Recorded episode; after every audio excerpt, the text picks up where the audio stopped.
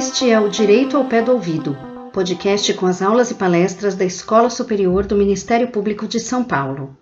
Neste episódio, você poderá aprender um pouco mais sobre convenção processual na tutela coletiva e atuação do Ministério Público, tema debatido no webinar realizado no dia 17 de setembro de 2020 pela escola e pelo MP. As exposições foram feitas por Antônio do Passo Cabral, procurador da República, e Alexandre Alberto de Azevedo Magalhães Júnior, promotor de justiça assessor do MPSP. A mediação ficou a cargo de Débora Moretti Fumac, promotora assessora do MP. Venha para a aula de hoje.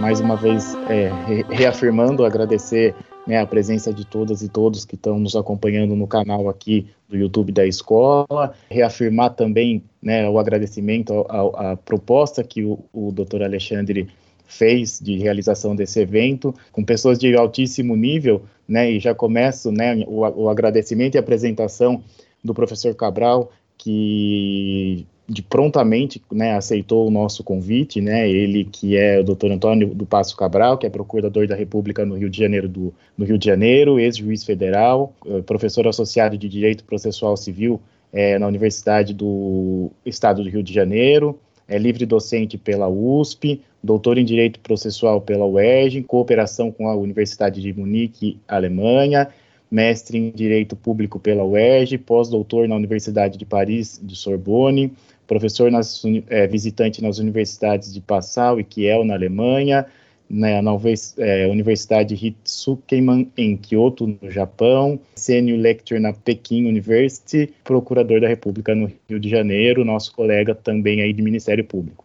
Como outro expositor, teremos o, o Dr. Alexandre Alberto de Azevedo Magalhães Júnior, que é promotor de Justiça, assessor da PGJ, mestre em Direito Processual Civil pela Universidade de São Paulo, orientando do, do, nosso também promotor Ricardo de Barros Leonel, professor da Universidade de São Francisco, especialista. Eu, eu falei para ele que quando iria dizer que o título mais importante dele é de especialista em Direito Penal pela Escola Superior do Ministério Público, né? Então, ele também frequentou aqui como, como aluno nossa querida escola do MP. Né? E como mediadora, a doutora Débora Moretti Fumac, que é promotora de justiça assessora, também doutoranda em processo civil na USP, com, sob orientação do professor também é, Ricardo de Barros Leonel, mestre em Direito Público pela Universidade Panthéon Assas, né, na França, e doutoranda, né, como eu disse, na Faculdade de, Direito aqui uh, de São Paulo. Sem mais delongas, né, para que a gente possa ir para o assunto que interessa, eu já passo a palavra a doutora Débora para as considerações e começo do, do, do, dos debates e exposição. Obrigado a todos e a todas. Bom dia a todos e a todas. Obrigada, doutor José Roberto Fumac Júnior, pela apresentação dos palestrantes de hoje, dessa debatedora. Mais uma vez, eu gostaria de reiterar a todos que nos assistem as, as boas-vindas à escola e também, se os debatedores me permitem, eu, eu gostaria de dirigir um agradecimento inicial à escola, em nome do Dr. Paulo Sérgio de Oliveira Costa, pelo convite que foi dirigido a mim. Confesso que recebi com um misto de alegria e preocupação, porque estou ao lado de dois é, especialistas no assunto e pessoas as quais admiro profissionalmente e academicamente. O doutor Antônio do Passo Cabral, apesar de jovem e da jovialidade, é, é um nome já de destaque no cenário atual do processo civil, o Dr. José Roberto Fumac Júnior externou o currículo dele e a grande experiência que ele já tem, tanto no Brasil quanto em estudos desenvolvidos no exterior. E eu gostaria só de fazer um adendo. A, a tese de livre docência dele é justamente em convenções processuais, e ele tem obra nesse assunto que é um carro-chefe para quem quer estudar a matéria que hoje nós vamos debater. Conosco também está o Dr. Alexandre Alberto de Azevedo Magalhães Júnior, para mim o Alê, é um amigo fraterno, é um brilhante promotor de justiça e, e orgulho do nosso Ministério Público aqui de São Paulo. Ele também acaba de defender uma dissertação na USP. O livro dele acabou de sair e também é uma referência incontornável no tema específico que nós vamos debater hoje, que são as convenções processuais na tutela coletiva. Agradeço a presença de ambos e a gentileza de dividirem comigo os trabalhos desse encontro. Então, como, como todos podem perceber, nós estamos aqui com dois grandes especialistas e viemos todos com certeza aprender hoje, além do conhecimento teórico que, os, que ambos têm, eles vivenciam o processo civil coletivo na prática, no, no dia a dia da promotoria e da procuradoria, né? Então, eu tenho certeza que hoje, especialmente pela quantidade de inscritos que nós temos, será uma grande oportunidade da gente desmistificar um pouco esse tema das convenções processuais, que não é novo no nosso, no nosso direito. Digo isso porque já era uma possibilidade prevista tanto no Código de 1939 quanto no Código de 1973, mas a verdade é que as convenções processuais permaneceram um pouco adormecidas. O predomínio de uma visão estritamente publicista do processo por muito tempo negava de antemão e, e afastando o debate as partes a possibilidade de transigirem sobre procedimento e posições jurídicas processuais. A entrada do novo Código de Processo Civil certamente deu um fôlego a essa matéria, porque no artigo 190 ele, é, é, ele, trouxe uma cláusula geral de convencionalidade, abrindo as, as partes à imaginação para, por assim dizer, redesenhar o processo. Mas é óbvio que uma mudança de foco dessa envergadura traz muitos debates, é, e a doutrina hoje foca justamente nisso, que é estabelecer quais os limites de cabimento, a forma de celebração, os requisitos de validade e eficácia dessas convenções processuais. Na tutela coletiva, as discussões são ainda mais candentes, levando em conta o caráter indisponível normalmente associado aos direitos que são tutelados nessa seara e também a característica da legitimidade dos que podem ir a juízo para fazer a defesa desses direitos, já que, além de concorrente, essa legitimidade é extraordinária, ou seja, os titulares ativos da, das ações coletivas não, não estão em juízo defendendo interesses próprios, mas defendendo interesses da, da coletividade ou grupo que às vezes sequer pode ser identificado. Depois de ditas essas brevíssimas palavras, eu passo a palavra inicialmente ao Dr. Antônio de Passo Cabral e desde logo faço a ele uma indagação no seguinte sentido: qual é a natureza jurídica e objeto das convenções processuais? É possível traçar um quadro geral dos limites de seu cabimento no ordenamento jurídico brasileiro, controles a que estão sujeitos pelo Poder Judiciário e perspectivas de sua aplicação prática, o atual marco legal relativo às convenções processuais permite sua aplicação à tutela coletiva e sua consequente utilização pelo Ministério Público? E sem mais, passo a palavra ao doutor, ao professor Cabral. Bom, bom dia a todas e todos. Eu queria agradecer o convite da Escola Superior do Ministério Público de São Paulo, é, na pessoa dos colegas Paulo Sérgio, Paulo Sérgio Oliveira e Costa e José Roberto Fumac Júnior, é, queria agradecer também o, é, o intermédio né, dessa, dessa, minha participação ao querido Alexandre Magalhães Júnior, saudar a colega Débora Fumar, é, que está é, presidindo os trabalhos aqui hoje, né, dizer que a minha satisfação é sempre muito grande de participar de eventos no Ministério Público, poder trocar experiência com os colegas, né, e especialmente nesse tema que é um tema caro para todos nós e que tem crescido muito em importância no Brasil e no mundo, nos últimos, nos últimos 10 anos, por assim dizer. Né, e o nosso código hoje é um paradigma, né? a gente vai mostrar as ferramentas que a gente tem normativas para isso, e o nosso código hoje tem um ferramental muito poderoso que pode é, tornar a nossa atividade no Ministério Público ainda mais eficiente na tutela dos direitos e interesses que somos, que temos o mundo de proteger. Então, é, a, a, provocação da Débora inicial né, me faz ter que discorrer um pouquinho sobre o que, que é o objeto dos negócios, o que, que eles é, trazem né, de possibilidade numa negociação e por que, que eles mudam a nossa forma de atuar. Né. Então, o que, são os negócios processuais? Os negócios processuais são negócios jurídicos cujo objeto não tem, não tem a ver com o direito material, mas sim com o procedimento ou situações jurídicas de natureza processual.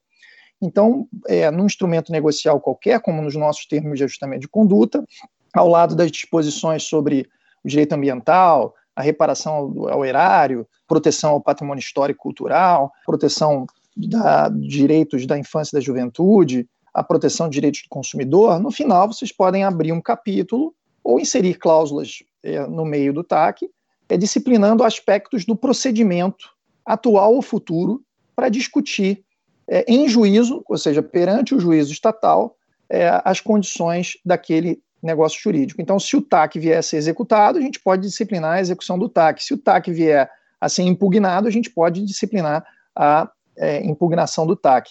E a gente pode disciplinar qualquer, quaisquer ações judiciais que venham a ser ajuizadas tanto pelo Ministério Público quanto pelo compromissário é, em torno daquela mesma questão de direito material. Então você pode começar disciplinando as formas de citação, dizendo que elas podem ser pelo WhatsApp, é, embutindo uma convenção probatória, dizendo que aquelas duas setinhas do WhatsApp de cor azul provam que é, o compromissário recebeu a citação. Depois a gente pode seguir disciplinando aspectos da produção da prova, renunciando a recursos, constituindo um processo em instância única, por exemplo, ou então renunciando a todos os recursos sobre as interlocutórias, ressalvando a possibilidade de apelação, ou então renunciando aos recursos para os tribunais superiores, com isso reduzindo o trâmite, o tempo de tramitação global daquele processo. Né? A gente pode disciplinar uma série de aspectos referentes à execução, né, onde a gente às vezes tem grande dificuldade na tutela coletiva de implementar uh, o que foi determinado pelo juízo no processo de conhecimento. E vejam que, como a doutora Fumar falou, é, isso não é uma novidade, a gente sempre teve no código algumas possibilidades de flexibilização do procedimento. Em todos os contratos que a gente celebra, tem lá um foro de eleição, e o foro de eleição nada mais é do que uma convenção processual, né? o que se está disciplinando ali é a, a competência para um eventual processo que venha a ser ajuizado para discussão daquele contrato. É exatamente isso que a gente é, imagina, só que numa possibilidade muito maior. E realmente, como a Débora salientou no início, o publicismo processual, quer dizer, a identificação de que o processo é um ramo do direito público, ali naquela relação processual, ela é diferente das relações materiais, porque o juiz está presente, é, esse, esse publicismo acabou criando a falsa impressão de que a presença do juiz anularia as possibilidades das partes de interferirem no procedimento, e o, é, a, a condução do procedimento caberia com um protagonismo exclusivo ao juiz. Né? Mas isso foi superado há muitos anos e eh, jamais tinha sido tão exacerbada né, essa ideia de que o juiz é o dono do procedimento. É claro que as partes sempre tiveram muitas faculdades no campo das alegações, das provas, de definição do objeto do processo, para transacionar sobre o direito material, inclusive em aspectos nos quais o juiz sequer poderia interferir. É, e aí a gente, é, aos poucos, foi se desfazendo esse, esse exagero do publicismo, permitindo que a, as convenções sobre o processo pelas partes possam definir o procedimento atual ou futuro para regular um determinado processo judicial para resolver uma disputa.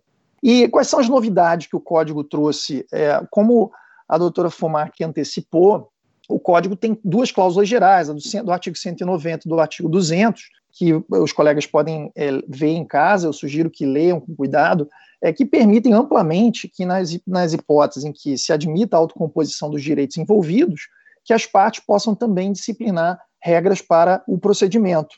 E essas cláusulas gerais, elas é, movimentam as convenções processuais de uma maneira um pouco diferente da, do que a gente via até o Código de 2015, porque com cláusulas gerais a gente abre o sistema para as chamadas convenções processuais atípicas, né? a gente não fica mais preso ao que o legislador previu tipicamente, expressamente na lei. E o Código de, de 2015 tem lá uma série de negócios processuais expressamente previstos. Tem negócio processual para o foro de eleição, tem prorrogação de prazos peremptórios, inclusive, né, no artigo 222, parágrafo 1 tem convenções sobre a capacidade, no artigo 75, parágrafo 4 tem convenções para a escolha do perito, no artigo 471, tem convenções para modificação é, negocial do ônus da prova, no artigo 373, parágrafo 3 é, tem uma série de convenções para atribuir a, a, a, certos sujeitos atos em execução, né, ao administrador, ao avaliador, etc. Então, tem uma, um grande espaço de negociação que está disciplinado no CPC expressamente, mas as cláusulas gerais do artigo 190 e do artigo 200 permitem que, pela nossa criatividade, as partes possam ir além daquilo que está expressamente previsto e possam adaptar o processo previsto na lei às suas necessidades práticas. É, e eu vou tentar mostrar na segunda etapa da minha apresentação como é que isso tem sido feito especificamente na tutela coletiva.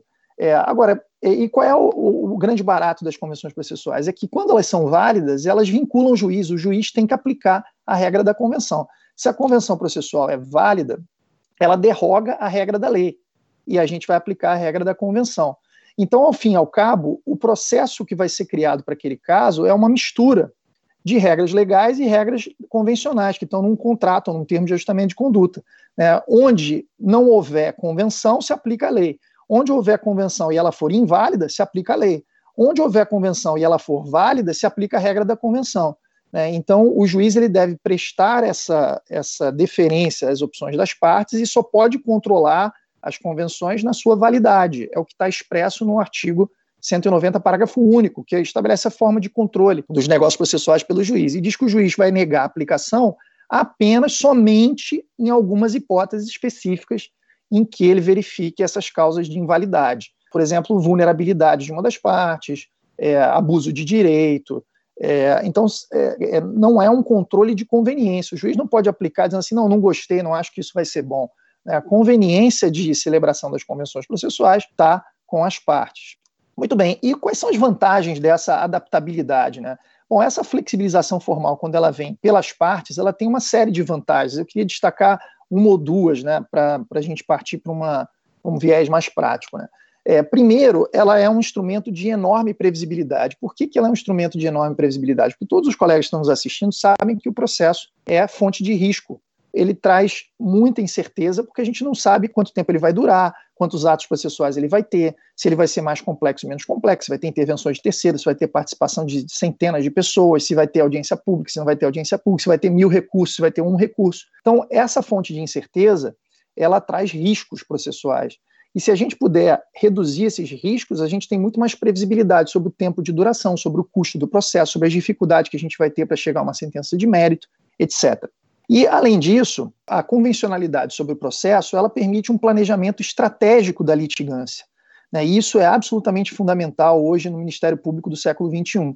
Né? A gente traz muitas vezes na tutela coletiva ações muito complexas, e se a gente não planejar estrategicamente a litigância judicial, a gente pode estar tá, é, tendo vitórias de, de pirro, às vezes são vitórias que a gente não vai conseguir implementar, porque a execução demora 20, 30 anos, ou então a gente sequer vai conseguir chegar ao final. São processos que se arrastam no judiciário com grande dificuldade de chegar a termo. E agora, com essa ferramenta das convenções processuais, porque as convenções processuais podem ser prévias ao litígio e às vezes prévias ao processo, né?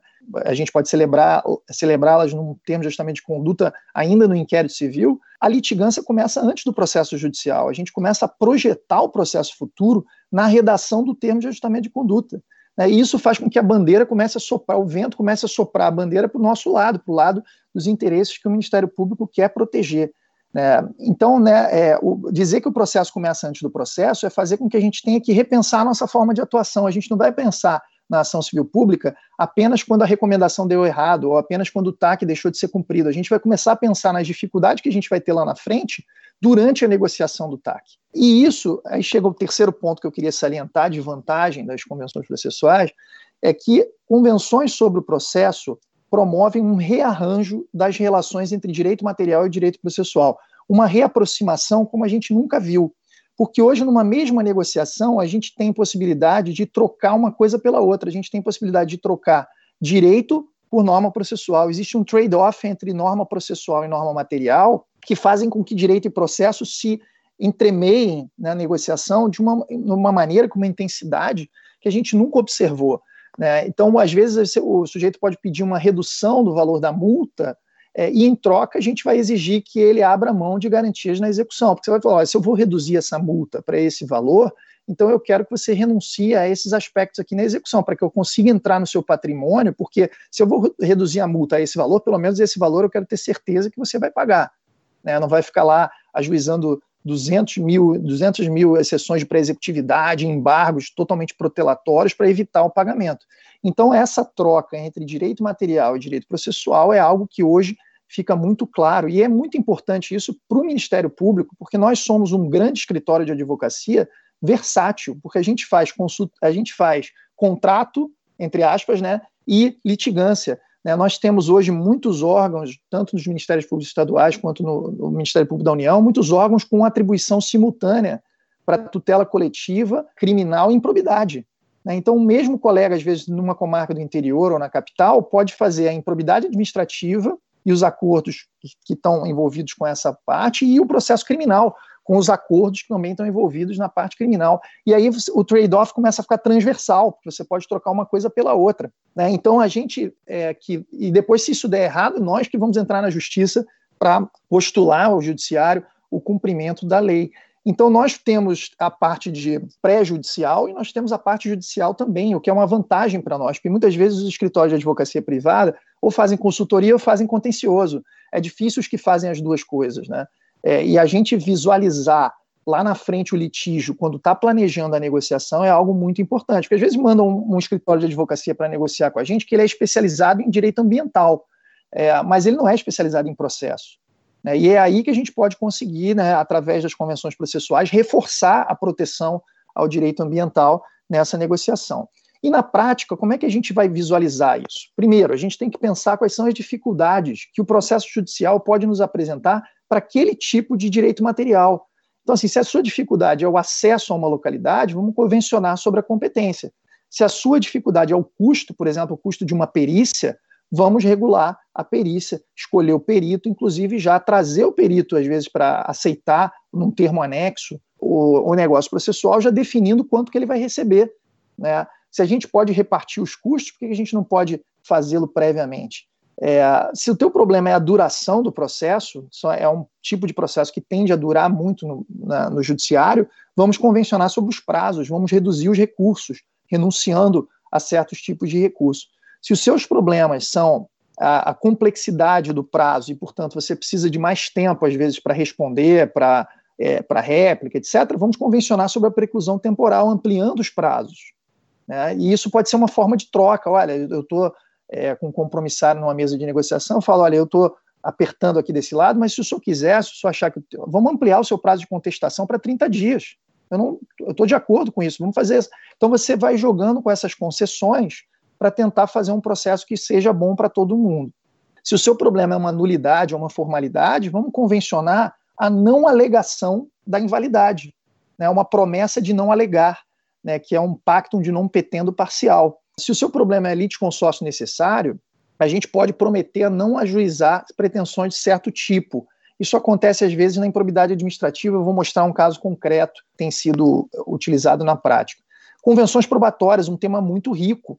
Né? Hoje a gente tem é, expressamente possibilidade de uso convencional da blockchain ou de outras formas de tecnologia para garantir a integridade e a autenticidade de documentos. As partes podem convencionar sobre isso. A Lei de Liberdade Econômica expressamente previu essa possibilidade. Se o seu problema é prova oral, se o sujeito que arrola, a gente vê isso muitas vezes no processo penal, né? O sujeito que arrola testemunhas no Iêmen, né, em países exóticos do, do da Ásia, né, para dificultar a tramitação, vamos convencionar que os depoimentos vão ser feitos por escrito.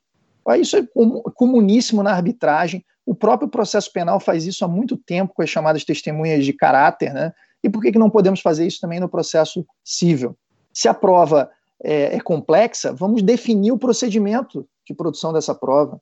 Né? Se a prova vai ter que ser feita num local de difícil acesso, por exemplo, ou se a prova é, tem que ser produzida com elementos tecnológicos que estão nas mãos do compromissário, no termo de justamente de conduta, vamos distribuir o ônus da prova convencionalmente, né? e o código permite isso, no artigo 373, parágrafo 3 se a gente tem dificuldades na execução, vamos negociar sobre medidas coercitivas, já garantindo que o, o executado depois tenha concordado com certo tipo de medida coercitiva. Né? Quer dizer, aquela atipicidade das medidas coercitivas do artigo 139, a gente torna essas medidas típicas por negócio. E aí depois o sujeito não vai poder vir para o juiz dizendo assim, eu não concordo, essa medida não é ilegal, porque ele concordou expressamente com a, a utilização daquela medida numa convenção processual. A gente pode convencionar sobre a penhorabilidade, né, garantindo que certos tipos de bem possam ser atingidos pela responsabilidade patrimonial na execução, ou negociar a impenhorabilidade de certos bens, porque às vezes o empresário chega e fala assim, doutor, tudo bem, eu concordo com isso aqui, mas se vier para execução, dá para não penhorar o meu maquinário do, do, meu, do meu parque industrial, porque senão a minha fábrica vai parar, não vou conseguir. Né? Então eu prefiro deixar aqui uma, um outro bem do que ter o meu maquinário penhorado. Tudo bem, se isso for bom para negociação, a gente pode é, convencionar sobre isso. E aí a gente pode depois trazer tudo isso junto, né? A gente pode ter ferramentas de autoexecutoriedade, unindo isso com tecnologia, smart contracts. Então, o, o, a, as tendências são inúmeras e a gente poderia desbravar muitas outras, né? Eu escrevi recentemente um trabalho sobre o um negócio de certificação, que é uma, uma forma de atribuir certeza, por, é um negócio jurídico para fixar a interpretação sobre um negócio jurídico anterior e que agora tem previsão em três leis, né? No CPC, na LINDB, alterada em 2018, e no Código Civil, né, na parte geral do, dos, dos, negócios jurídicos. Eu queria seguir agora para a parte final da minha apresentação, eu queria mostrar para vocês como isso vai ser aplicado na tutela coletiva, como isso vem ser aplicado na tutela coletiva. A gente tem é, instrumentos de atuação negocial na tutela coletiva aos montes no ordenamento brasileiro desde de muito tempo atrás. Né? A gente tem o TAC, que é o nosso instrumento principal na Lei da Ação Civil Pública, a gente tem os termos de compromisso, que estão previstos tanto na, na regulação do mercado de capitais, uma regulação antiga, na Lei 6385 da CVM, é, inclusive, eu já, nós no Ministério Público né, já celebramos alguns termos de compromisso em conjunto com a CVM por infrações no mercado de capitais, e agora os termos de compromisso existem também é, previstos na Lei 3.506 de 2017. Nós temos acordos de leniência que começaram lá atrás, na Lei 8884, que foi a primeira lei de, de anticoncorrencial, né, e estão previstos no artigo 86 da Lei 2.529, depois estendidos para a sistemática anticorrupção pela Lei é, 12.846. Temos o compromisso de cessação também da, da lei anticoncorrencial, a lei do CAD, temos os acordos administrativos em processo de supervisão conduzidos pelo Bacen e temos o, o recém-incluído compromisso, que é uma, uma forma genérica de negociação pela administração pública em geral, é, instituído, é inserido em 2018 na Lei de Introdução às Normas do Direito Brasileiro, artigo 26. Mais recentemente, temos arbitrabilidade dos conflitos da Fazenda Pública, já tínhamos conciliação em causas de Estado que vinham lá desde 2001 nas leis dos juizados especiais, agora inseridas até no decreto-lei de desapropriação. Temos possibilidade é, de que não haja é, reexame necessário em condenação de fazenda pública. A execução fiscal há muitos anos não vem sendo ajuizada em casos de pequeno valor. Hoje nós temos possibilidade de mediação envolvendo a administração pública e a Lei de Liberdade Econômica inseriu inúmeros dispositivos na Lei 10.522, é, prevendo a possibilidade, de celebração de negócios processuais pela Fazenda, expressamente usando a expressão negócios processuais. Isso está nos artigos 19 e parágrafo 19c. Então, desde 2015, o tema vem sendo muito ampliado no âmbito da litigância de interesse público. Então, isso já mostraria né, que a, a possibilidade de negociação, mesmo nos campos enormemente é, marcados pelo interesse público, vem sendo uma tendência no Brasil. E essa tendência, em relação às convenções processuais, ela é reforçada não apenas pelo é, Código de Processo Civil, mas também pela resolução 118 do é, Conselho Nacional do Ministério Público, que é um pouquinho anterior à edição do Código de Processo Civil de 2015, ela é de dezembro de 2014, e que é uma resolução que prevê autocomposição para o MP em todas as áreas, inclusive na área penal, falando em práticas restaurativas, etc. E lá no seu artigo 15 a 17, ela prevê a possibilidade de convenções processuais. Vejam aqui. As convenções processuais são recomendadas toda vez que o procedimento deva ser adaptado ou flexibilizado para permitir adequada e efetiva tutela jurisdicional aos interesses materiais subjacentes. Segundo a lei processual, o artigo 190 do CPC, poderá o Ministério Público, em qualquer fase da investigação durante o processo, celebrar acordos visando constituir, modificar ou extinguir situações processuais. As convenções devem ser celebradas de maneira dialogal e colaborativa, com o objetivo de restaurar o convívio social e efetiva pacificação dos relacionamentos por intermédio de harmonização desenvolvidos, podendo ser documentadas como cláusulas de termos de ajustamento de conduta. Isso está vigendo, gente, desde 2014 e se aplica a todas as áreas do Ministério Público. Então, nós temos um ferramental muito importante é, de utilização das convenções processuais. Eu queria mostrar alguns casos concretos de convenções processuais. Esse aqui foi um caso que eu conduzi, que era um, um problema de uma construção que estava sendo feita no, perto do complexo lagunar é, da Barra da Tijuca, aqui no Rio de Janeiro, e estava interferindo, estava muito próximo à lagoa, interferindo na faixa marginal de proteção daquele complexo lagunar. E aí vem lá uma, um monte de disposições considerando sobre o direito material, a gente remetendo a um anexo, que eram os estudos para é, desfazer é, a, a, obra, adaptar a obra. E aí vem o título 3, ó, das convenções para regular os processos a serem instaurados para discutir as obrigações assumidas pelo presente compromisso. Nesse caso, eu, eu chamei de compromisso porque já havia ação ajuizada, eu tinha ganho a liminar, e aí a, o pessoal veio para a mesa de negociação. Né? Então, vem lá uma referência genérica aos termos do, do CPC e da resolução, é, e as partes se comprometem às seguintes cláusulas. E aí vem lá, ó, que deverão incidir na tramitação de quaisquer ações e processos de conhecimento, cautelares ou executivos, no procedimento comum nos especiais para executar, impugnar, anular, rescindir, adaptar, rediscutir ou negar efeitos total ou parcialmente ao presente TAC, ao presente CAC, né? Então vejam que é assim, está amarrado em nome de Jesus. O sujeito não vai conseguir dizer que não se aplica aqui, não se aplica ali, se ajuizar um mandado de segurança, procedimento especial não se aplica, entendeu? E aí começa, ó, um pacto de não, de não petendo, promete não ajuizar no prazo de dois anos quaisquer ações, e com uma multa no parágrafo único. Depois do pacto de não petendo, a compromissária se compromete a cumprir o que cabe no título 1 antes de alegar invalidade, rescisão, rescisão do TAC. Isso é uma cláusula paga e repete, uma cláusula solve et repete, né, muito conhecida no direito privado e que a gente pode usar aqui também.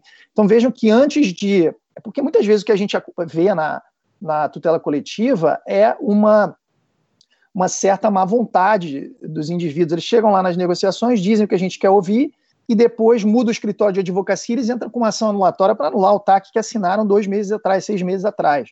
É, e aí a gente tem aqui uma impossibilidade de alegação de invalidade, rescisão, resolução, até que se cumpra o título 1 lá do direito material. Aí vem aqui instrumentos para que a citação sejam feitas por e-mail, e aí estão lá indicados os e-mails por ambas as partes. Né? depois vem a, uma cláusula dizendo que a gente quer a audiência do 334 de conciliação né, para tentar uma autocomposição caso haja um processo judicial. A gente se compromete também a definir calendário do procedimento. Renunciamos à prova testemunhal porque entendemos desnecessária e inútil. Então a gente constitui um processo sem prova testemunhal. Já nomeamos uma entidade pública de uma universidade pública da UERJ como sendo o perito né, para fazer qualquer perícia que seja decorrente desse processo. Né? Então vejam a, a, quantidade de convenções processuais que a gente diz ainda no final que ele forma título executivo, já, já seria de acordo com a lei, né, mas a gente pode fazê-lo. Então, é, são, termos, são compromissos dessa natureza que já vêm sendo celebrados. Esse aqui, por exemplo, é um acordo de leniência celebrado no, campo, no âmbito da Operação Lava Jato. E eles estão eles estão públicos. Se vocês googlarem na internet, vocês vão obter outros é, instrumentos desse lá, públicos, para os colegas verem. Né? Esse aqui é com a, com a construtora Andrade Gutierrez. É, eu queria ressaltar, é um, é um contrato complexo, como, como tem sido, né? Eu já, já fiz na, na área de improbidade leniência que tem, sei lá, 40, 50 páginas. Mas eu queria destacar, ó, as, as obrigações do Ministério Público, na cláusula oitava, em especial o parágrafo 5 que muitas vezes na improbidade administrativa é, a gente enfrenta uma dificuldade que é a posição do STJ de que é necessário um que existe um litisconsórcio necessário entre o agente público ímprobo e os beneficiários. Então a gente às vezes não consegue é, não consegue processar o beneficiário individualmente sem juntar em litisconsórcio é, o agente público ímprobo. E aí, às vezes, o cara vem celebrar convenção com a gente, vem celebrar um acordo de leniência, ou acordo de improbidade, ou acordo de não persecução civil, e ele fala: Não, mas eu não quero que você me processe, eu quero que você prometa não me processar. Só que se você prometer não processá-lo, você não pode processar os outros beneficiários do ato ímprobo. E aí, como é que os colegas têm resolvido esse problema do litisconsórcio? Eles prometem não ajuizar pretensões de natureza condenatória, prometem não ajuizar é, pretensões de improbidade administrativa condenatórias nas sanções do artigo 12. Vejam o parágrafo 5 compromete-se a postular apenas o reconhecimento declaratório. Então, você ressalva um pedido declaratório que você formula em litisconsórcio contra todos, é, mas em relação ao colaborador, ao, ao, acordante, você só formula um pedido declaratório. Você não formula o pedido nas sanções do artigo 12. Com isso, você cumpre a regra do litisconsórcio necessário né? O colaborador, inclusive, pode ficar revel se não quiser responder, né? até porque ele já reconheceu tudo aquilo mesmo, tem uma decisão judicial que reconheça aquilo, para ele não muda na, em nada o status dele, né? sem que isso seja um entrave para que a gente ajuize a ação de improbidade contra os demais. Então vejam que isso é uma forma de adaptação né, dos processos né, às necessidades que a gente possa ter em relação à litigância. É o que eu vinha falando antes, né? Se a gente pensa nas dificuldades que a gente pode ter na litigância futura, a gente consegue antecipar essas dificuldades adaptando o procedimento. Qual é o desafio hoje para o Ministério Público? O desafio hoje é a gente fazer os colegas conhecerem mais, às vezes, o fraseado dessas cláusulas. Eu estou até dando um curso agora, não é para o Ministério Público, mas já propus lá para a nossa escola do Ministério Público um curso parecido para os colegas, com forma de capacitação, com formato de workshop para redação de cláusulas. Você tem um problema, então vamos te ensinar aqui a redigir as cláusulas. Às vezes, enxergando como isso tem sido feito na prática, os colegas perdem, às vezes, o receio de como fazer. Então, verificar como isso tem sido feito e tem sido homologado na justiça, a gente perceber também as possibilidades de explorar isso mais e mais. E, outra vez, eu queria, como mensagem final, dizer que eu acho que as convenções processuais, elas mudam completamente a nossa forma de atuar, elas são uma ferramenta muito aderente a esse formato de Ministério Público resolutivo, que é o formato de Ministério Público do século XXI, em que a gente une a justiça negocial os instrumentos extrajudiciais com a projeção é, do processo judicial futuro, reforçando os interesses que a gente é chamado a tutelar no ordenamento brasileiro. Né? Então, eu acho que conhecer as convenções processuais é absolutamente fundamental, não apenas para os atores privados, mas também para o Ministério Público. Ferramentas a gente tem, a gente só tem que começar a colocá-las mais e mais em operação. É isso, meu tempo. Eu já acabei passando do meu tempo. Né, eu agradeço mais uma vez a gentileza do convite de todos os colegas do Ministério Público de São Paulo, saudar é, especialmente o Alexandre, a Débora, Paulo Sérgio, né, é, pela, todo, todo, o staff aí da, da escola, pela gentileza que me trataram nesse período e me colocar sempre à disposição. Espero que nas próximas vezes estejamos todos juntos para fazermos essa confraternização, essa troca de ideias. Muito obrigado. Eu que agradeço, professor Cabral. É, eu acho que sua fala mostra bem as perspectivas positivas que, a, que as convenções processuais podem trazer é, no exercício da nossa atuação no nome da tela coletiva. Passando para o Alexandre a palavra, eu pergunto para ele o seguinte: se você tem uma obra especificamente no tela coletiva, acho que o professor Cabral deu uma ideia geral de, do tanto que a gente pode colocar numa mesa de negociação para a solução de uma violação a um direito difuso. Eu queria saber de você qual a sua visão da convenção coletiva e o papel do Ministério Público nessa atuação e mais. Nos exemplos que o professor Cabral mostrou, nós também abrimos mãos de algumas prerrogativas processuais nas convenções processuais. Você enxerga limites para isso na atuação do Ministério Público para a gente preservar, ao final, é, o direito material, que é o nosso papel constitucional? Bom dia a todos e a todas. É, em primeiro lugar, eu agradeço à Escola Superior do Ministério Público, ao Dr. Paulo Sérgio, ao Zé Roberto Fumac, pelo convite e pela organização do evento. Agradeço muito ao professor Antônio Passo Cabral pela disposição rápida em, em participar e contribuir aqui com essa discussão no Ministério Público do Estado de São Paulo, com a sua visão aí moderna do assunto e que vai nos ajudar muito a possibilitar um avanço disso no, na nossa instituição aqui em São Paulo. Agradeço também a Débora Fumac pelas palavras, pelas provocações e agradeço a todos os que estão aqui participando e ouvindo a, a nossa exposição. Bom, pela fala do professor Cabral, a gente já percebe quão, apaixonante é o assunto e a gente já fica ansioso em pensar o que, que a gente pode fazer, como que a gente pode melhorar a nossa atuação. É, desde o início é, foi isso que eu senti, algumas vezes que eu, que eu ouvi o professor Cabral falando, ele sempre provoca essa nossa visão de, de, olhar o processo, de melhorar, ser mais efetivo, e toda vez é assim. E os exemplos que ele trouxe aqui são ótimos para que possamos ter uma compreensão da, do campo aí fértil que as convenções processuais podem proporcionar ao Ministério Público. Eu vou tentar responder as indagações da Débora ao longo da minha exposição. Se faltar algum, alguma resposta, depois ah, você me, me cobra, Débora, tá bom? A minha exposição vai ter um, uma mistura um pouco teórica e prática. Eu vou tentar pontuar alguns aspectos que eu, eu levantei no meu estudo que trazem balizas aí sobre o aspecto objetivo e subjetivo para que nós tenhamos esse cuidado na, na, na, celebração da convenção processual, para que depois ela não venha a ser invalidada ou não traga um prejuízo aí ao direito material. Primeira questão, com relação a limites objetivos. De uma forma geral, é, até é uma proposta do professor Cabral na livre docência dele, que é trazer a necessidade que a convenção processual ela preserve, ela não viole aí, o núcleo essencial dos direitos fundamentais processuais. E sob a ótica do processo coletivo, esse estudo tem que considerar, em primeiro lugar, as garantias processuais típicas desse processo, né, sob a ótica do acesso à justiça, e também que a liberdade processual ela é presente para os legitimados, mas ela não é tão ampla quanto no processo individual. O, o, os legitimados eles têm algumas balizas aí que devem ser observadas. Então, de uma forma geral, a convenção processual não pode ultrapassar esse, essa garantia processual essencial. Então, como exemplo, um contrato comum empresarial, as partes poderiam celebrar aí um, um pacto de não petendo, uma promessa de não processar por um longo período para que houvesse negociações envolvendo outros negócios, para que não viesse prejudicar aquela atividade empresarial, e aí não haveria tanto problema. Agora, no processo coletivo, um, um pacto de não petendo muito longo, que inviabilize o acesso à justiça dos legitimados, vai contra aí ao que, a, aos princípios básicos que permeiam esse sistema processual peculiar. Então, em, em linhas gerais, a convenção processual não pode afetar esses direitos processuais fundamentais típicos do processo coletivo. Tá? Aqui é uma parte mais teórica, mas ela, ele é, é um sistema que pode é, auxiliar na interpretação das cláusulas das convenções processuais.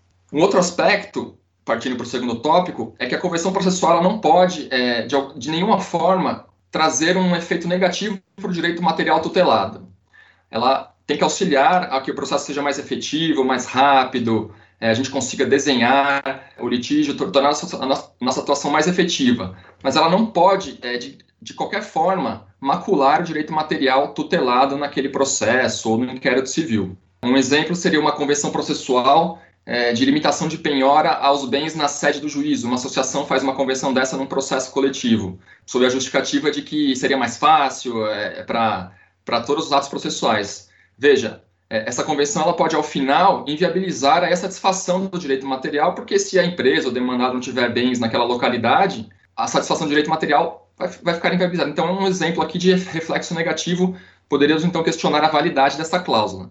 Tá? Então, uma preocupação, e aqui, mais uma vez, é, é eu repito, a, a base do estudo das convenções processuais aqui no, no, no, no Brasil, sobretudo com a, o CPC de 2015, muito foi aí levantado e esmiuçado pelo professor Cabral na sua tese de livre docência, que traz uma série de parâmetros, uma série de, de, aspectos que são necessários serem observados, e entre eles ele também coloca essa questão da impossibilidade do, da convenção processual afetar o direito material indisponível.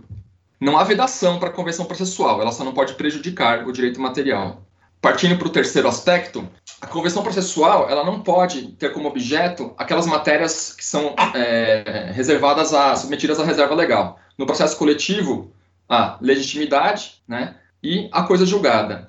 Então, a legitimação extraordinária prevista para o processo coletivo, ou seja, o rol de legitimados do artigo 15, a necessidade de representatividade adequada, ou, por outro lado, a coisa julgada no processo coletivo, a sua natureza, o seu transporte em utilibus, a, a, é, a coisa julgada a secunda eventum litis, esses aspectos, eles aí não podem ser objeto da convenção processual, porque só a lei pode alterar a regulamentação da coisa julgada e da legitimidade extraordinária.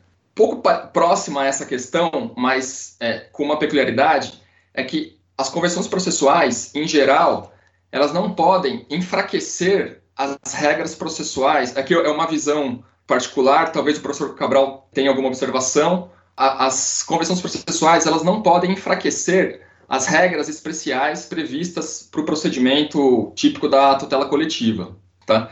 Então, essas regras especiais foram talhadas aí é, com base nos, no, nas garantias processuais do processo coletivo, sobretudo o acesso à justiça.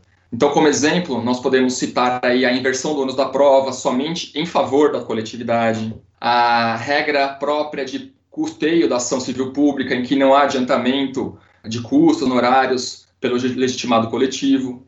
São disposições que visam facilitar, visam facilitar o acesso à justiça pelos legitimados e aí tornar mais ampla a proteção dos direitos materiais coletivos. Nesses casos, não é possível, então, que tenha uma convenção processual que mitigue essas garantias. Por exemplo, uma convenção processual que autorize a inversão do ônus da prova contra a coletividade, ela, ela vai, ela seria, ela não, não, não, é, não seria admitida. Ou então uma convenção processual na qual o legitimado coletivo, uma associação, por exemplo, é, assumisse o ônus de custear toda a ação. O risco, pode ser que ela até tenha condições, mas o risco é, se não tiver, ou se for uma, a, uma negociação, até que, que exista uma fraude, se essa ação vier a ser assumida pelo Ministério Público, como é que fica essa cláusula? É, quem que vai custear aquela ação civil pública? o perito? Então, o pensamento é que as convenções processuais não podem enfraquecer ou mitigar essas regras que visam garantir a maior efetividade da ação coletiva. Por outro lado, essas regras processuais elas podem ser alteradas consensualmente se for para reforçar a tutela coletiva, ou seja, em benefício da tutela coletiva. No mesmo exemplo do custeio da prova, da, das perícias. É possível que se faça uma conversão processual no inquérito civil, por exemplo, ou no TAC, que em caso de eventual ação civil pública, quem vai custear o adiantamento dos honorários periciais vai ser o demandado. Essa cláusula, por exemplo, ela, ela seria interessante porque hoje em dia, aqui em São Paulo, talvez em todos os lugares, nós temos inúmeros recursos chegando ao STJ, ao STF, discutindo exatamente adiantamento de honorários periciais. Quem vai custear? Fazenda Pública, Ministério Público, se vai ser o fundo. Ah, essas discussões atrasam o processo. Muitas vezes os juízes determinam que o dinheiro venha do fundo. São discussões que poderiam ser evitadas se, pensando no litígio, desenhando o litígio na fase extrajudicial, como o professor Cabral falou, nós inseríssemos uma cláusula que o adiantamento dos honorários seria custeado pelo demandado. Tá? Então, é um exemplo de uma cláusula, de uma convenção processual sobre uma regra especial, que seria válida porque ela reforça a tutela coletiva, ela é benéfica à tutela coletiva. Seguindo adiante, quem pode firmar convenção processual na tutela coletiva? É os legitimados à tutela coletiva. Todos aqueles que podem propor ação civil pública, firmar TAC, no artigo 5 tá? E sempre observada a representatividade adequada. Então, Ministério Público, Defensoria Pública, entidades associativas, administração pública, todos eles podem firmar. Pela minha visão, a convenção processual prévia, que é aquela firmada quando não tem o litígio ainda, antes da ação, eu entendo que somente aqueles que podem firmar TAC poderiam celebrá-la, tá? Por adotar aí como parâmetro o ajustamento de conduta, o compromisso de ajustamento de conduta. Então, seria, nessa hipótese, eu entendo que as, as associações não poderiam celebrar essa convenção porque elas não podem firmar TAC, então não poderiam firmar negócio processual também na fase extrajudicial. As associações só poderiam, então, convenções incidentais. Uma vez ajuizada a ação, elas podem, poderiam firmar as convenções durante o processo. Uma, um aspecto interessante é saber qual o alcance subjetivo das convenções. Firmada pelo Ministério Público uma convenção processual no inquérito civil ou num TAC. Um outro legitimado, por exemplo, o próprio o Estado ou uma associação de defesa do consumidor, vem ajuizar uma ação que tem relação ao mesmo objeto, a mesma questão discutida no inquérito civil, a proteção do mesmo direito. Essa convenção vincula ou beneficia ou poderá ser aproveitada pela, pelo esse outro legitimado? A regra a, a seguir basicamente é a mesma do TAC, ou seja, ela vincula os demais legitimados coletivos, tá? Aquela feita previamente. E eles poderão discutir a sua validade ou de forma incidental numa ação civil pública ajuizada em que eles venham a intervir aí como litisconsórcio, ou então por uma ação anulatória daquela convenção processual. Agora, se a convenção for incidental, na hipótese em que somente há um legitimado na, no polo ativo e não existe litisconsórcio, ela vai ser a mesma hipótese, ela também vai vincular os demais legitimados e devem observar essa, essa convenção processual. Agora, se for um caso de litisconsórcio ativo, e por se tratar de litisconsórcio unitário, a linha aí que eu achei mais clara para sustentar é que essa convenção processual, se não for subscrita pelos demais legitimados, então, por exemplo, existe uma ação civil pública ajuizada pelo Ministério Público, uma associação atua como litisconsórcio. O Ministério Público, ele celebra uma convenção processual incidental nessa ação civil pública sobre o custeio da perícia, no qual o demandado aceita pagar é, é, a perícia daquele processo. A associação não subscreve, ela não dá sua anuência a essa convenção processual. Como é que fica? Ela, ela é válida, ela vincula a associação ou não? Acho que me parece, me parece que a solução aí mais, talvez, adequada seria sustentar que, diante do seu caráter benéfico à, à posição processual do legitimado coletivo, ela é válida e ela poderá aproveitar a associação, ainda que ela não tenha subscrito. Não é necessário que ela concorde expressamente, mas se aproveita, se é benéfica à proteção da tela coletiva, aquela cláusula vai ser aplicada. Por outro lado, se o negócio processual firmado em hipótese de consórcio, ele prejudicar a posição processual ativa, coletiva, ela não é, se estenderá, não terá eficácia em relação aos demais litisconsórcios que não a subscreveram. Tudo bem? Então, assim, um exemplo genérico seria uma convenção processual de desistência do processo e uma desistência infundada. Essa convenção de desistência firmada por um litisconsórcio não irá vincular o outro que poderá prosseguir aí na ação sem ficar vinculado, porque aquela desistência seria negativa e prejudicial à posição processual coletiva naquela ação. Ela é ineficaz aos demais.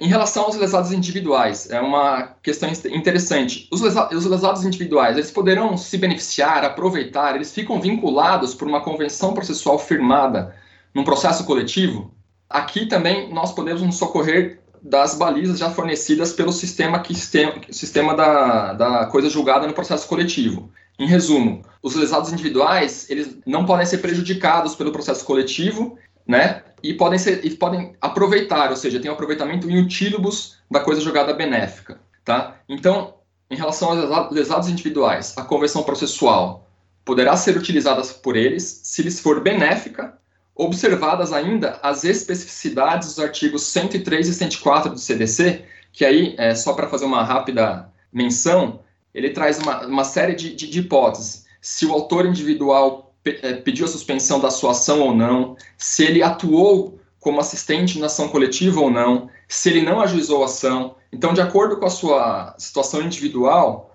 a convenção processual coletiva poderá lhe aproveitar seguindo o mesmo pensamento aí da coisa julgada no processo coletivo. Só uma, uma hipótese em que a gente pode, nós podemos ir além da coisa julgada é, é na seguinte situação: a, ajuizada uma ação civil pública e celebrada uma convenção processual nessa ação civil pública, pela regra do processo coletivo, os autores individuais que não pleitearam a suspensão das suas ações individuais não poderiam se beneficiar da coisa julgada coletiva, tá? Lá de acordo com 103 e 104 do CDC. Ou seja, existe uma ação individual, existe uma ação coletiva.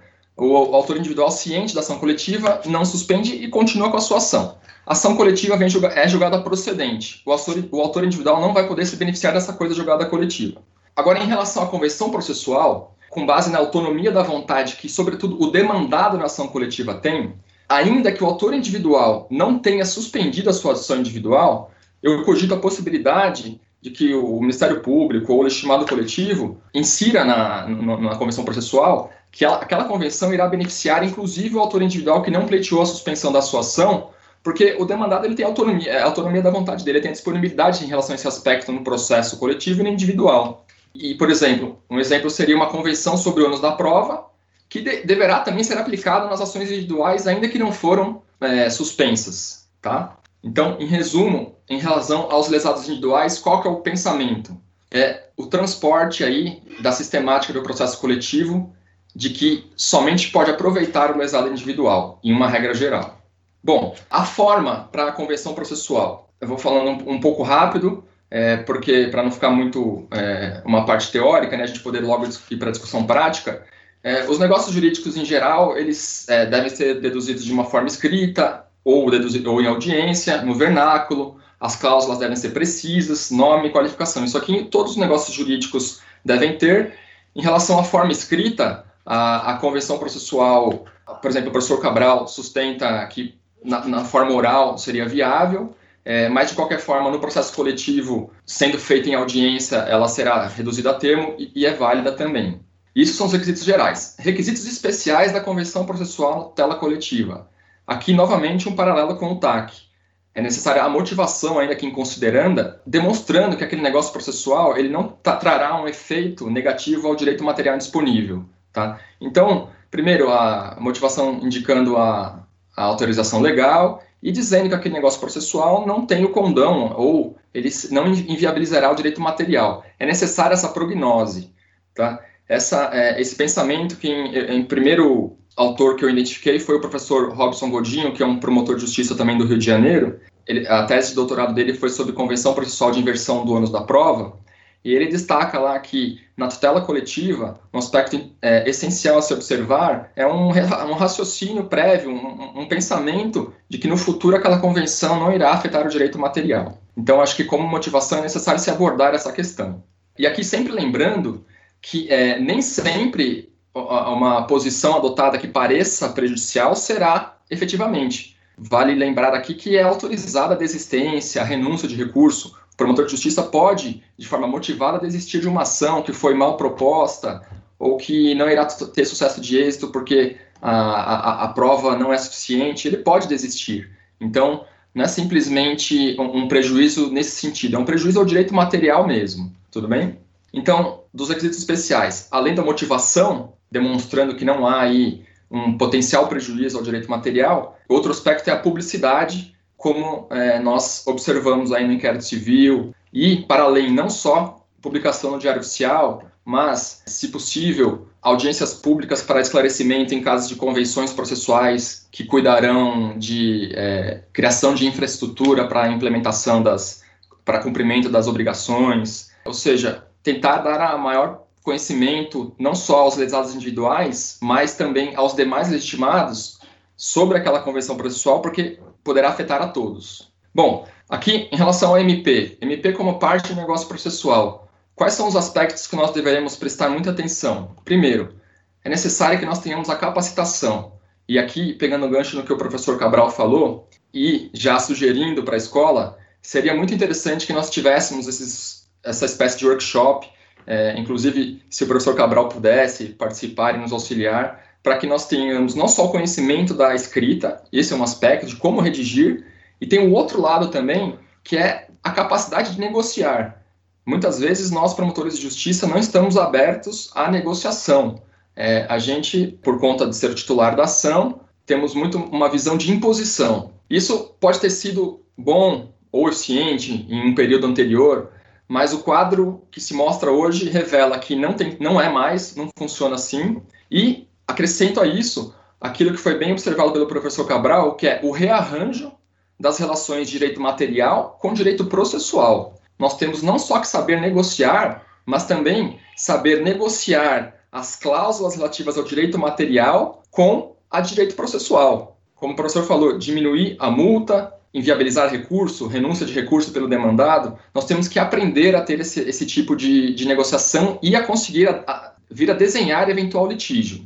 Nós não estamos acostumados, nós temos ainda uma resistência à, à consensualidade, em muitos casos, está mudando, um certo preconceito. Temos que superar isso e não só superar, nos capacitar para que é, consigamos fazer uma negociação eficiente sobre a ótica aí da tutela e efetividade do processo coletivo.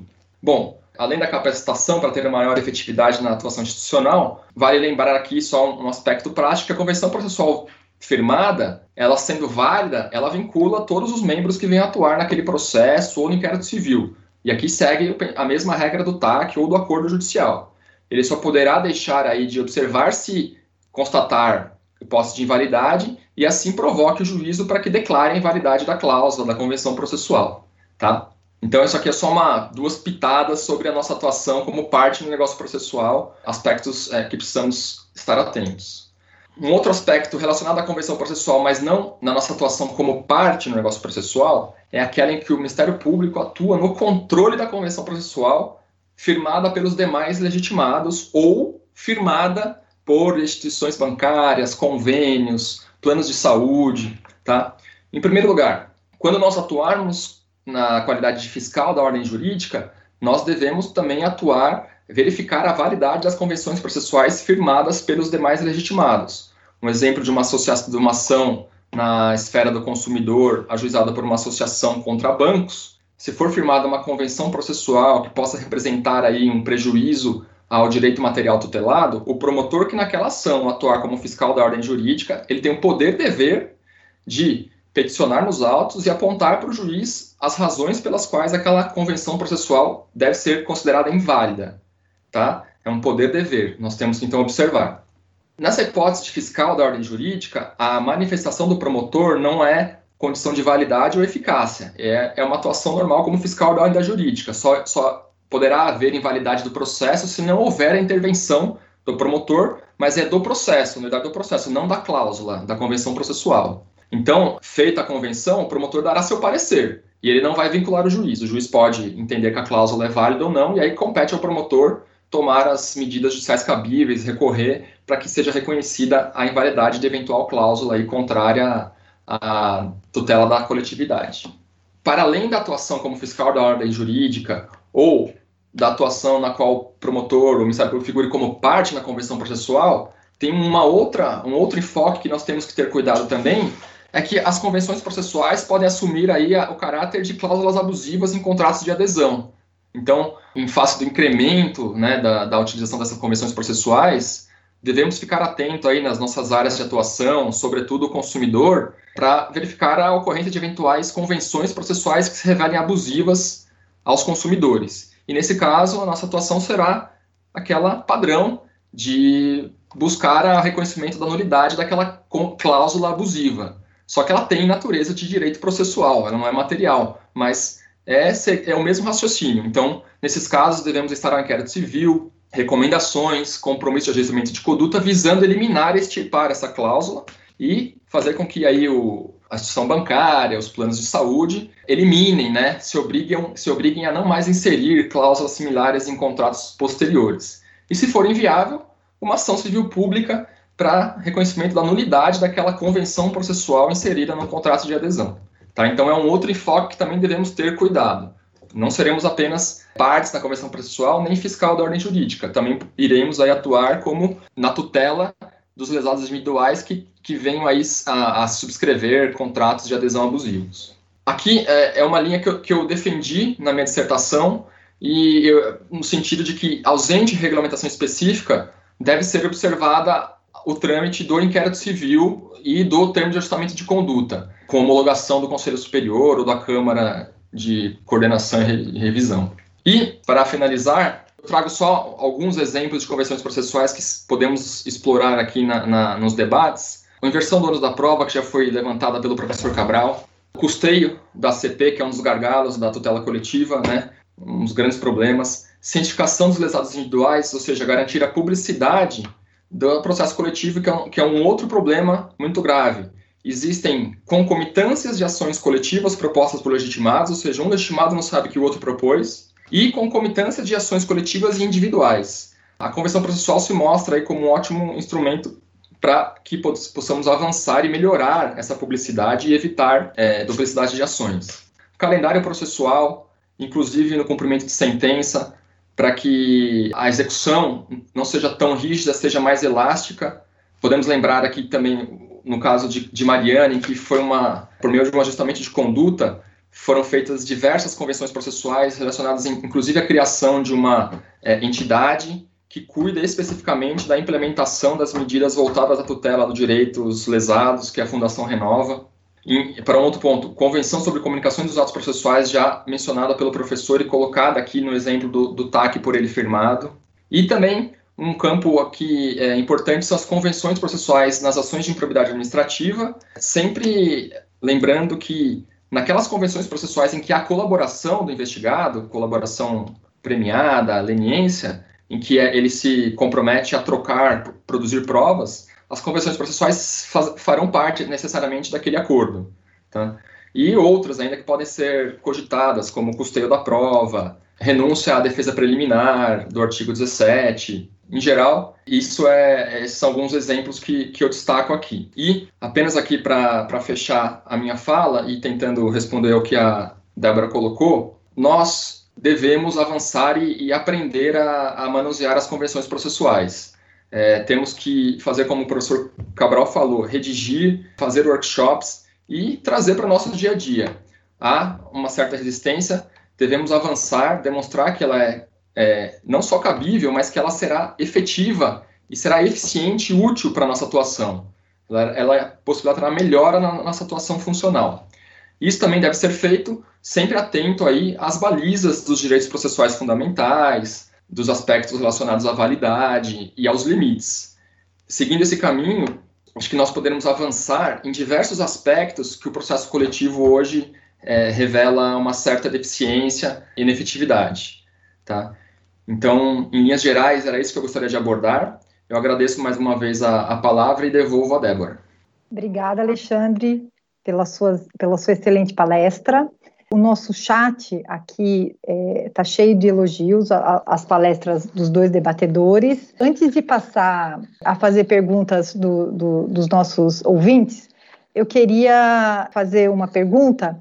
O, o doutor Alexandre deu uma leve pincelada nesse assunto, mas é, eu queria aproveitar para ouvir vocês dois sobre o tema de uma forma mais ampla. Eu acho que o nosso processo coletivo tem diversos gargalos, um deles, eu acho que é a execução, é a fase de execução da, da sentença, justamente quando a, o cumprimento da sentença exige o cumprimento de, de, de, de, atitudes materiais do ofensor, né? Eu penso, por exemplo, no, em grandes desastres, como lá em Mariana, por exemplo, em que além do, do, dano difuso ao meio ambiente, há os lesados individuais também, né? Pessoas que morreram, pessoas que perderam seus bens, é, pessoas que se feriram é, no, no, desastre, né? Nesse sentido, que eu, eu, queria ouvir de vocês que se há exemplos concretos, o Alexandre até citou um, de como as convenções processuais podem ser utilizadas por nós para facilitar essa fase de execução, tornar ela mais efetiva, né? E, e, e poder trazer uma satisfação para os direitos, para os lesados individuais já na ação coletiva. É, vocês vislumbram exemplos disso e podem discorrer sobre isso para a gente? Obrigada. Bom, acho que, como você bem pontuou, Débora, de fato, ah, existem diversos gargalos e na execução talvez seja um dos, dos principais e já antecipado pelo professor Cabral, que muitas vezes a gente ganha, mas não leva. Então, nessa ideia de desenhar o litígio já desde o inquérito civil, e não só para execução, o próprio cumprimento do TAC, né, às vezes se torna inviável. Nós fazemos um TAC ali com as cláusulas bonitinhas, redondinhas, o demandado assina, ele é homologado, mas na hora de executar é inviável, porque os prazos são curtos, você não traz, não tem uma, uma maleabilidade para que em congruência com o direito material, aquilo possa ser efetivado. Então, aqui eu trago um exemplo é, que é, é, é comumente citado por a sua é, clareza, né? Um exemplo de um lixão. O lixão, para você desativar um lixão, você não vai conseguir com uma ordem judicial que fale desative o lixão.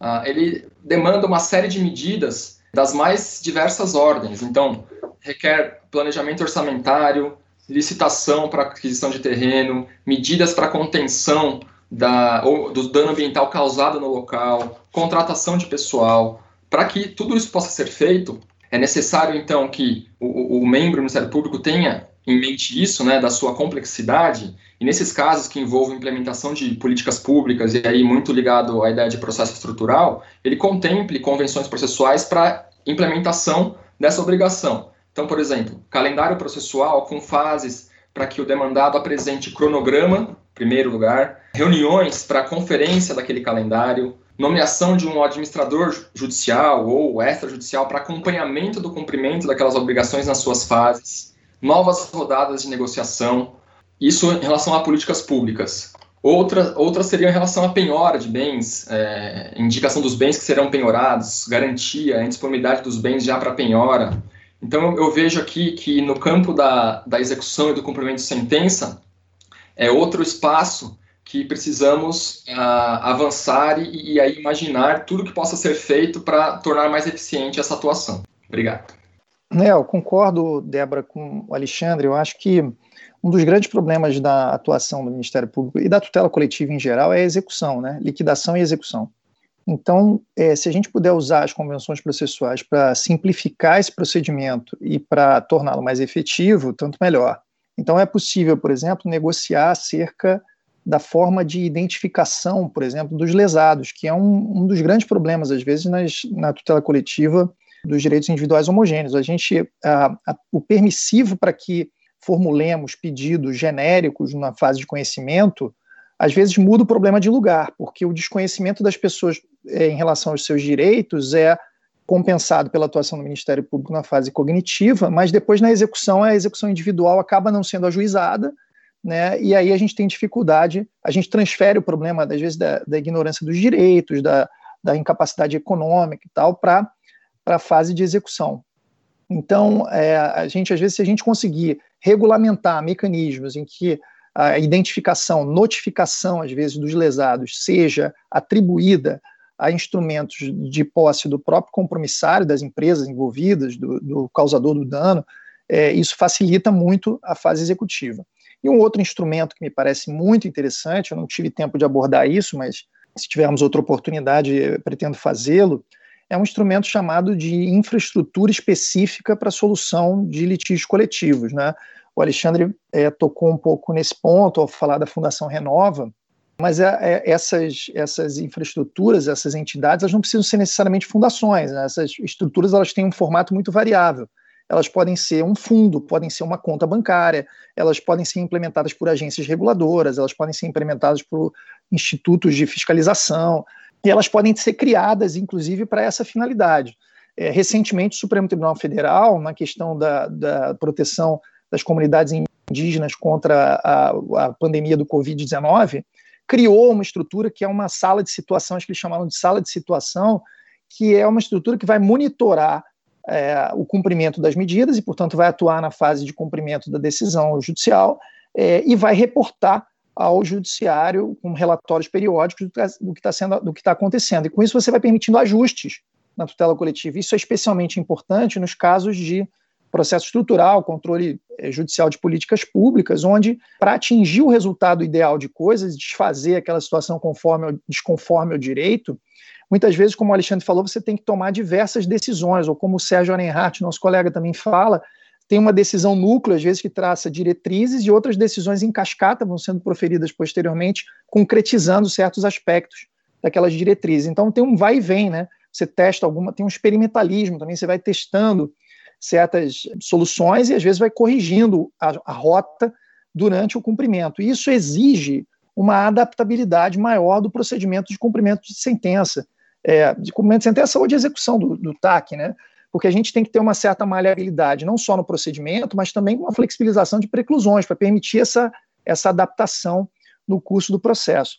Então, a execução na tutela coletiva, ela é uma sede onde talvez seja mais importante a utilização de convenções processuais, e elas podem ser utilizadas para criar é, essas entidades de infraestrutura específica para solução de litígios coletivos ou para atribuir a órgãos entidades já existentes é, funções e procedimentos para auxiliar nesse cumprimento. Eu tenho um artigo que eu vou pedir para o pessoal postar aí no YouTube, para os colegas, um artigo que está publicado na revista de processo, que eu escrevi em conjunto com um colega do Ministério Público do Espírito Santo, professor lá da Universidade Federal do Espírito Santo, Hermes Anete Júnior sobre, exatamente sobre esse tema das infraestruturas, de entidades de infraestrutura específica para a solução de litígio coletivo. E lá a gente sustenta que essas entidades elas podem ser criadas também por convenção das partes. Então, a, as convenções podem servir para isso. Isso tem sido feito nos casos de é, Brumadinho e Mariana, com grande êxito, especialmente no caso de Brumadinho, porque no caso da Fundação Renova, o desenho da Fundação Renova não era o desenho ideal. Então, nos casos de Brumadinho, os colegas já vêm aprendendo né, com, a, com a experiência do caso de Mariana, da tragédia do Rio Doce, e, e é, é, desenhando melhor os procedimentos dessas entidades. E essas entidades ficam responsáveis, às vezes, por identificar é, os, os, lesados pelo dano ambiental, é, classificá-los né, em, em faixas para que você possa programar a indenização, porque alguns perdem a casa, outros perdem um parente próximo, outros perdem um cavalo, é, outros não perderam nenhum bem, mas ficaram desalojados por dois meses sem poder retornar para suas casas, e, portanto, tiveram despesas com hotel, com alimentação e tal. Então, é, separar o, os grupos nessas faixas pelos danos que sofreram é uma dificuldade enorme se a gente pensar que isso tivesse que ser feito pelo juiz. Então, a, as convenções processuais, criando essas estruturas, permitem uma, uma, um avanço muito mais, com muito mais velocidade e efetividade para liquidação e execução dos danos na é, da, execução das prestações devidas na tutela coletiva. Continuando aqui a, as perguntas, tem uma, uma pergunta do nosso chat ainda na, na área de execução. O Anderson Castro Ogrizio, desculpa se eu li seu sobrenome errado, Anderson, ele, ele gostaria de saber se é possível convencionar limitação de embargos à execução na tutela coletiva. Sem dúvida é possível negociar é, renúncias às impugnações na tutela coletiva. Né? No TAC que eu mostrei aqui, num dos que eu projetei, havia essas renúncias. Elas não estavam é, ditas expressamente como embargos de execução, mas estavam lá como renúncia a alegações é, em execução ou no processo cognitivo que levassem a desfazer ou negar efeitos ao TAC. Né? E, e não tem problema nenhum em renunciar aos embargos de execução, porque a propositura dos embargos é um ato voluntário. Se você pode é, voluntariamente não os ajuizar, certamente você pode, por uma convenção, prometer não ajuizá-los. É possível também, hoje, limitar a cognição ou modificar a cognição nos procedimentos. Né? Eu não quis entrar nesse ponto, porque é um ponto muito polêmico e muito, muito pouco estudado, né? E há um livro que também saiu, acho que saiu junto com o livro do Alexandre sobre convenções na tutela coletiva, que é um livro da Fernanda Vogt, é, Fernanda Vogt, V-O-G-T, que é sobre cognição no processo. Um livro é, absolutamente inovador na, na, no estudo da cognição. E um dos pontos que a Fernanda estuda na cognição é a convencionalidade sobre ela. Então, não só é possível você prometer não embargar ou prometer não impugnar o cumprimento de sentença ou, ou não embargar a execução, como é possível também as partes modularem o, quais os argumentos que podem ser invocados em execução, e com isso restringir ou ampliar a, a cognição nos embargos.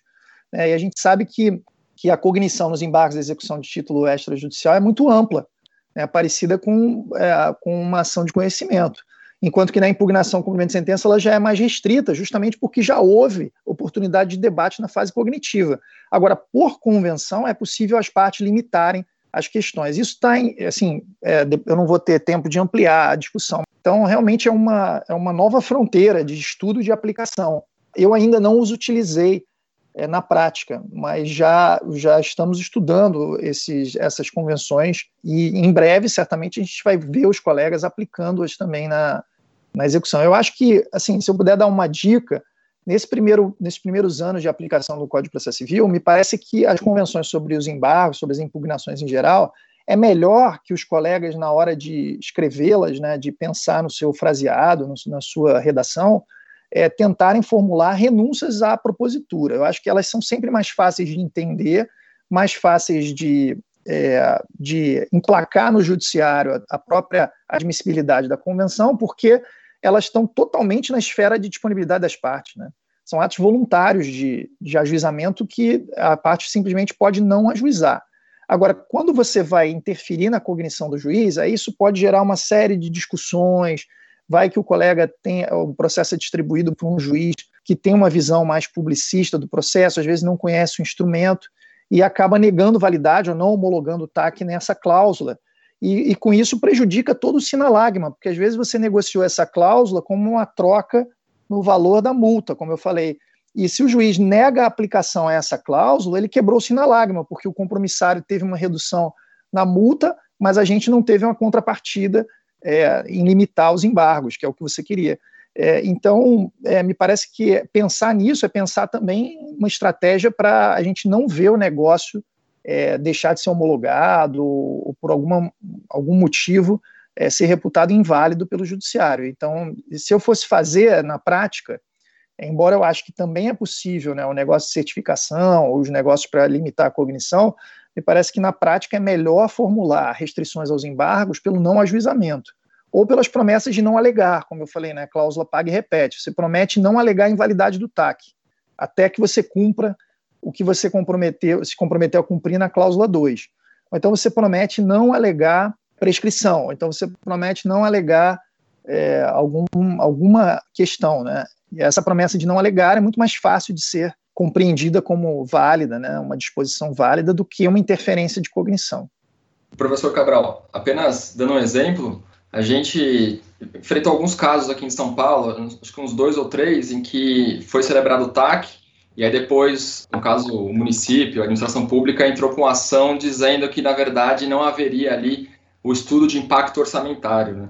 Então, tudo bem, é uma questão delicada, mas talvez a gente possa tomar esse cuidado de que falar, foi observado, tem, não irá juizar alegando isso, é, é, é, essa tese, né? Uma, um exemplo prático que foi anulado, o judiciário deu, no caso concreto. É, pois é, eu acho que assim, é, os, os, juízes eles têm respondido bem em geral. Claro que a gente sempre vê essas hipóteses, mas até agora o judiciário tem respondido muito bem sobre os negócios processuais, em muitos casos é, mantendo a validade, em alguns casos controlando, mas casos em que as partes realmente extrapolaram, né, transferindo para o judiciário é, custos extraordinários, enfim.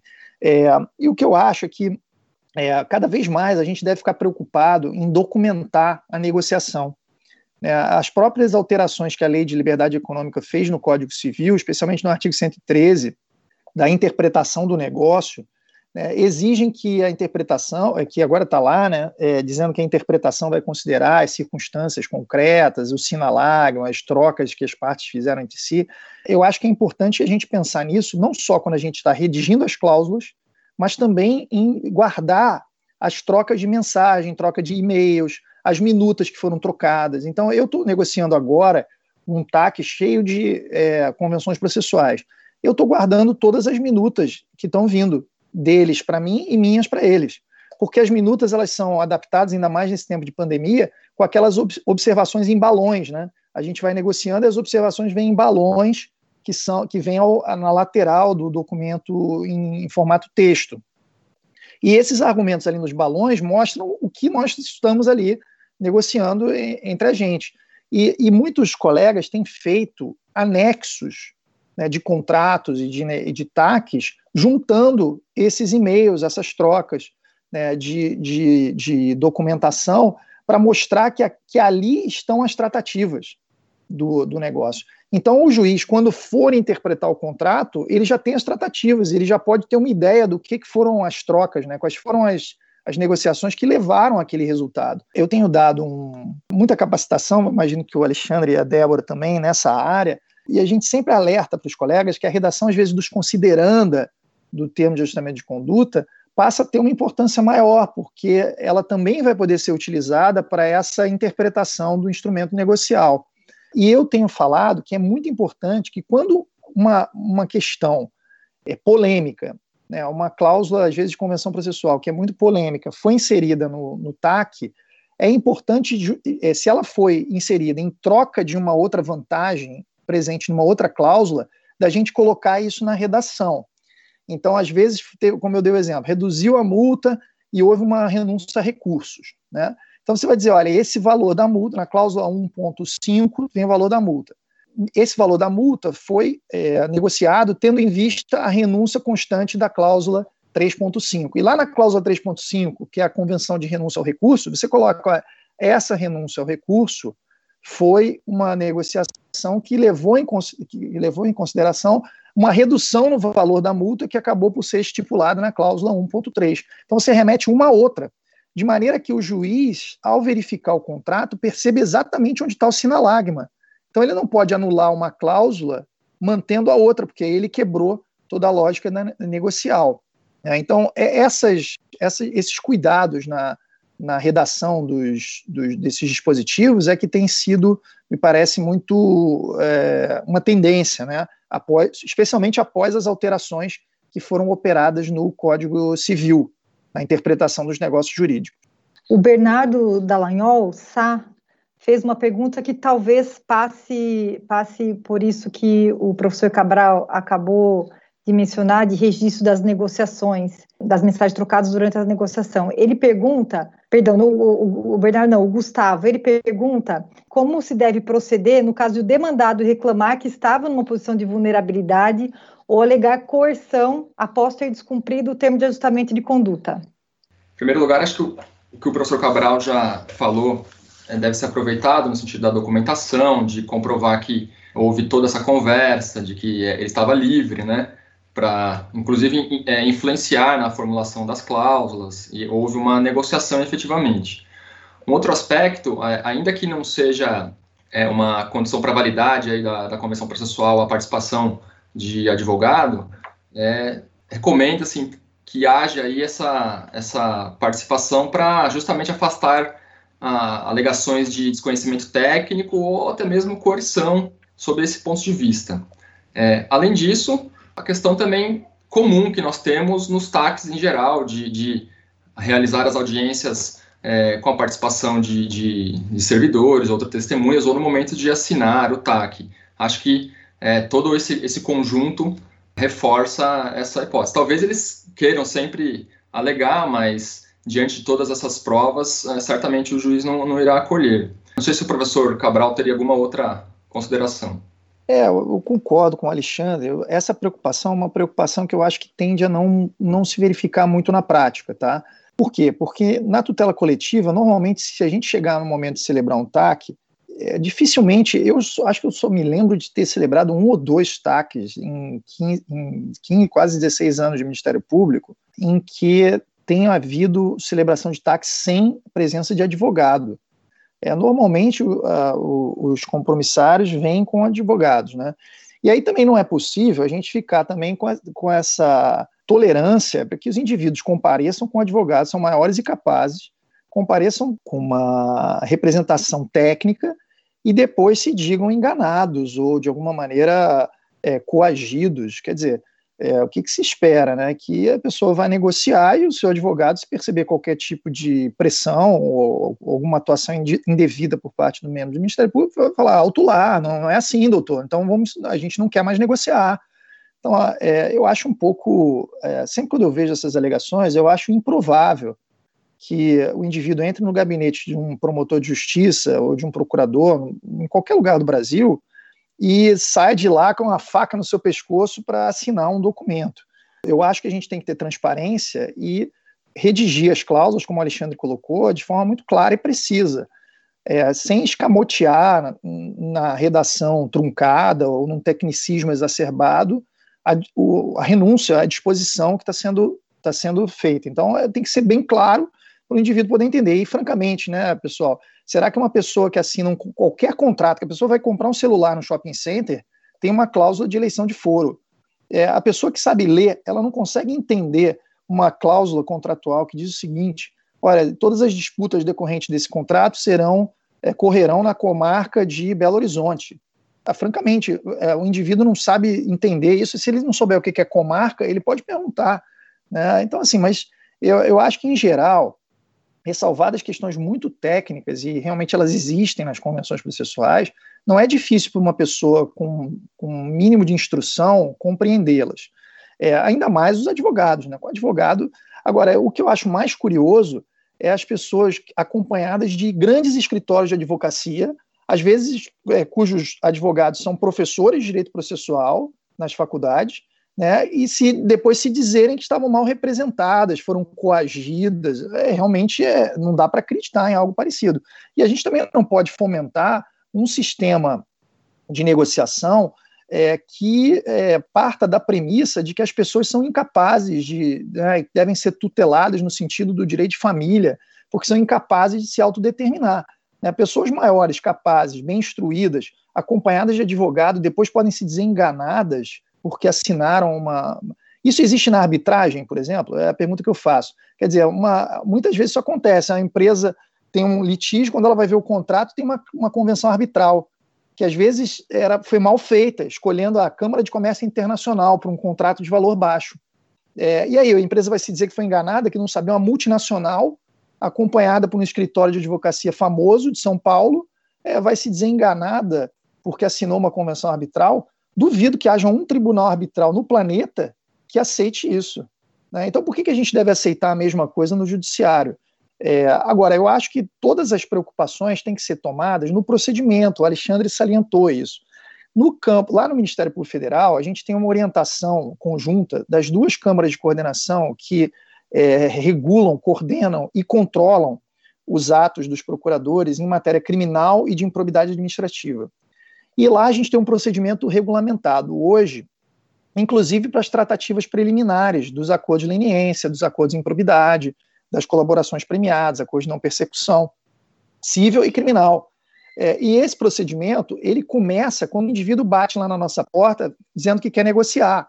Né? E aí existem, são feitas, é, é feito um termo de confidencialidade, os documentos são trocados ali na, nessa fase de negociação, depois não podem ser utilizados como prova em juízo, salvo se o, o, o acordo efetivamente seja celebrado. Né? Então, tem toda uma preocupação sobre o procedimento. Inclusive, a recomendação que a gente tem lá no Ministério Público Federal é de gravar né, em áudio e vídeo, se possível nos dois, ou pelo menos em áudio, as reuniões com os advogados. Né? Porque a gente já teve episódios em que o indivíduo chega lá, fala uma coisa e depois nega isso na justiça, ou diz que o, o colega disse outra coisa. Né? Ah, não, mas ele não me prometeu isso, ele disse que isso ia acontecer. Então, eu acho que até para uma proteção nossa, é, funcional, disciplinar, para a gente estar tá, é, sempre é, atuando de maneira é, transparente e, e sem, sem, receio de depois até sofrer algum tipo de sanção né, por, pela nossa atuação, eu não vejo problema nenhum da gente é, registrar é, essas tratativas nas reuniões presenciais. Quando é feito por um mecanismo é, remoto, e-mail, etc., a gente também printa a coisa do WhatsApp, é, salva os e-mails, ou imprime os e-mails em PDF, junta no procedimento. Enfim, eu acho que a gente tem mecanismos para documentar essas tratativas de maneira que tudo fique claro, bem exposto, e aí depois a gente pode impugnar essas alegações de coação, mostrando, olha, veja o tom no qual as negociações se desenrolaram, vejam as amplas possibilidades que foram dadas para as partes de modificar as cláusulas. Então, como é que você vai dizer que aquilo foi apresentado como um pacote no formato de é, pegar ou largar? Né? Então, é, ah, ele me passou isso aqui dizendo assim, ou você assina ou sai daqui. Não, olha só, olha aqui como é que foi a negociação, a quantidade de e-mails trocados, é, a possibilidade de modificação do teor das cláusulas. Então, tudo isso vai mostrando que, naquele caso, não houve nenhuma coação, que as pessoas estavam bem informadas e que tomaram decisões voluntárias. É isso que importa para a gente ver se a convenção processual tem algum vício de consentimento ou não. É, se... só Oi. falar aqui, aqui, no nosso no MP de São Paulo, a resolução que cuida do, do Acordo de Não Persecução Civil, a 1193, o artigo 9 parágrafo 2 também determina que seja feito isso, sejam todas as reuniões gravadas, ou, se possível, no meio digital ou de outra forma, e certificada a data, horário e resumo dos assuntos discutidos. Então, nós já temos essa diretriz aqui também. Se vocês me permitem acrescentar também, eu acho que esse é um questionamento também que não surge com as convenções processuais, né? É, no âmbito da tela coletiva, a gente já, já tem negociações com as partes por conta da celebração dos termos de ajustamento de conduta. Então, não é o uso de, de convenções processuais que, que coloca essa questão, mas ela já é da nossa, da nossa convivência profissional cotidiana, né? Mais uma pergunta do chat. O Bernardo Dallagnol, agora sim a pergunta dele, Sá, ele pergunta o seguinte: se a celebração de negócios jurídicos processuais prevendo a limitação recursal em tutela coletiva pode eventualmente causar prejuízos para procedimentos de IRDR e IAC, os incidentes de resolução de litígios repetitivos, né? E o incidente de assunção de, de competência. Bom, vou começar aqui, professor. Eu entendo que essas convenções elas não podem limitar aqueles é, poderes processuais que são do juízo e no caso a instauração de RDR ou afetação de recurso repetitivo, eles não estão na esfera de disponibilidade da, das partes. É, ele pode renunciar à apelação, por exemplo. Né? Agora, a instauração do, do IRDR, ele, ele não tem como, como impedir que isso ocorra. Professor Cabral, aí, que escreve é, de forma completa em diversas áreas, tem um, um, artigo sobre isso que diz que a afetação dos recursos repetitivos deve tomar em conta a ampla discussão das teses, a maior representatividade, a profundidade da cognição.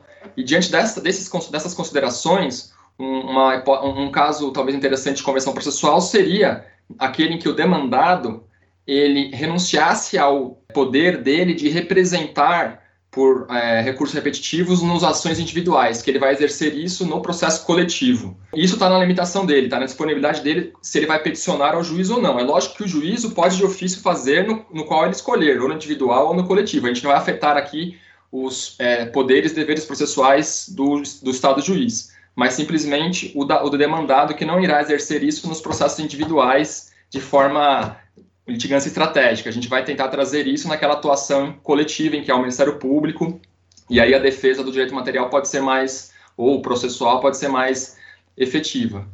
É isso, eu acho que um problema, o colega colocou um problema bem interessante, que é, é os limites da autocomposição nos, nos incidentes de casos repetitivos. Eu estou escrevendo um trabalho agora sobre isso, é porque esse, essa me parece, esse me parece um tema que é uma das grandes fronteiras hoje no campo da tutela coletiva, né? Aonde que a gente pode ter autocomposição na tutela coletiva? Mediação coletiva, é, autocomposição em repetitivos né? e arbitragem de processo coletivo. Então, tem muitas questões que estão sendo é, estudadas e, e, essa questão dos acordos de direito material e de direito processual na tutela coletiva, no viés das decisões de casos repetitivos, tem sido pouco estudado. E a gente vê algumas distorções nesses casos, né?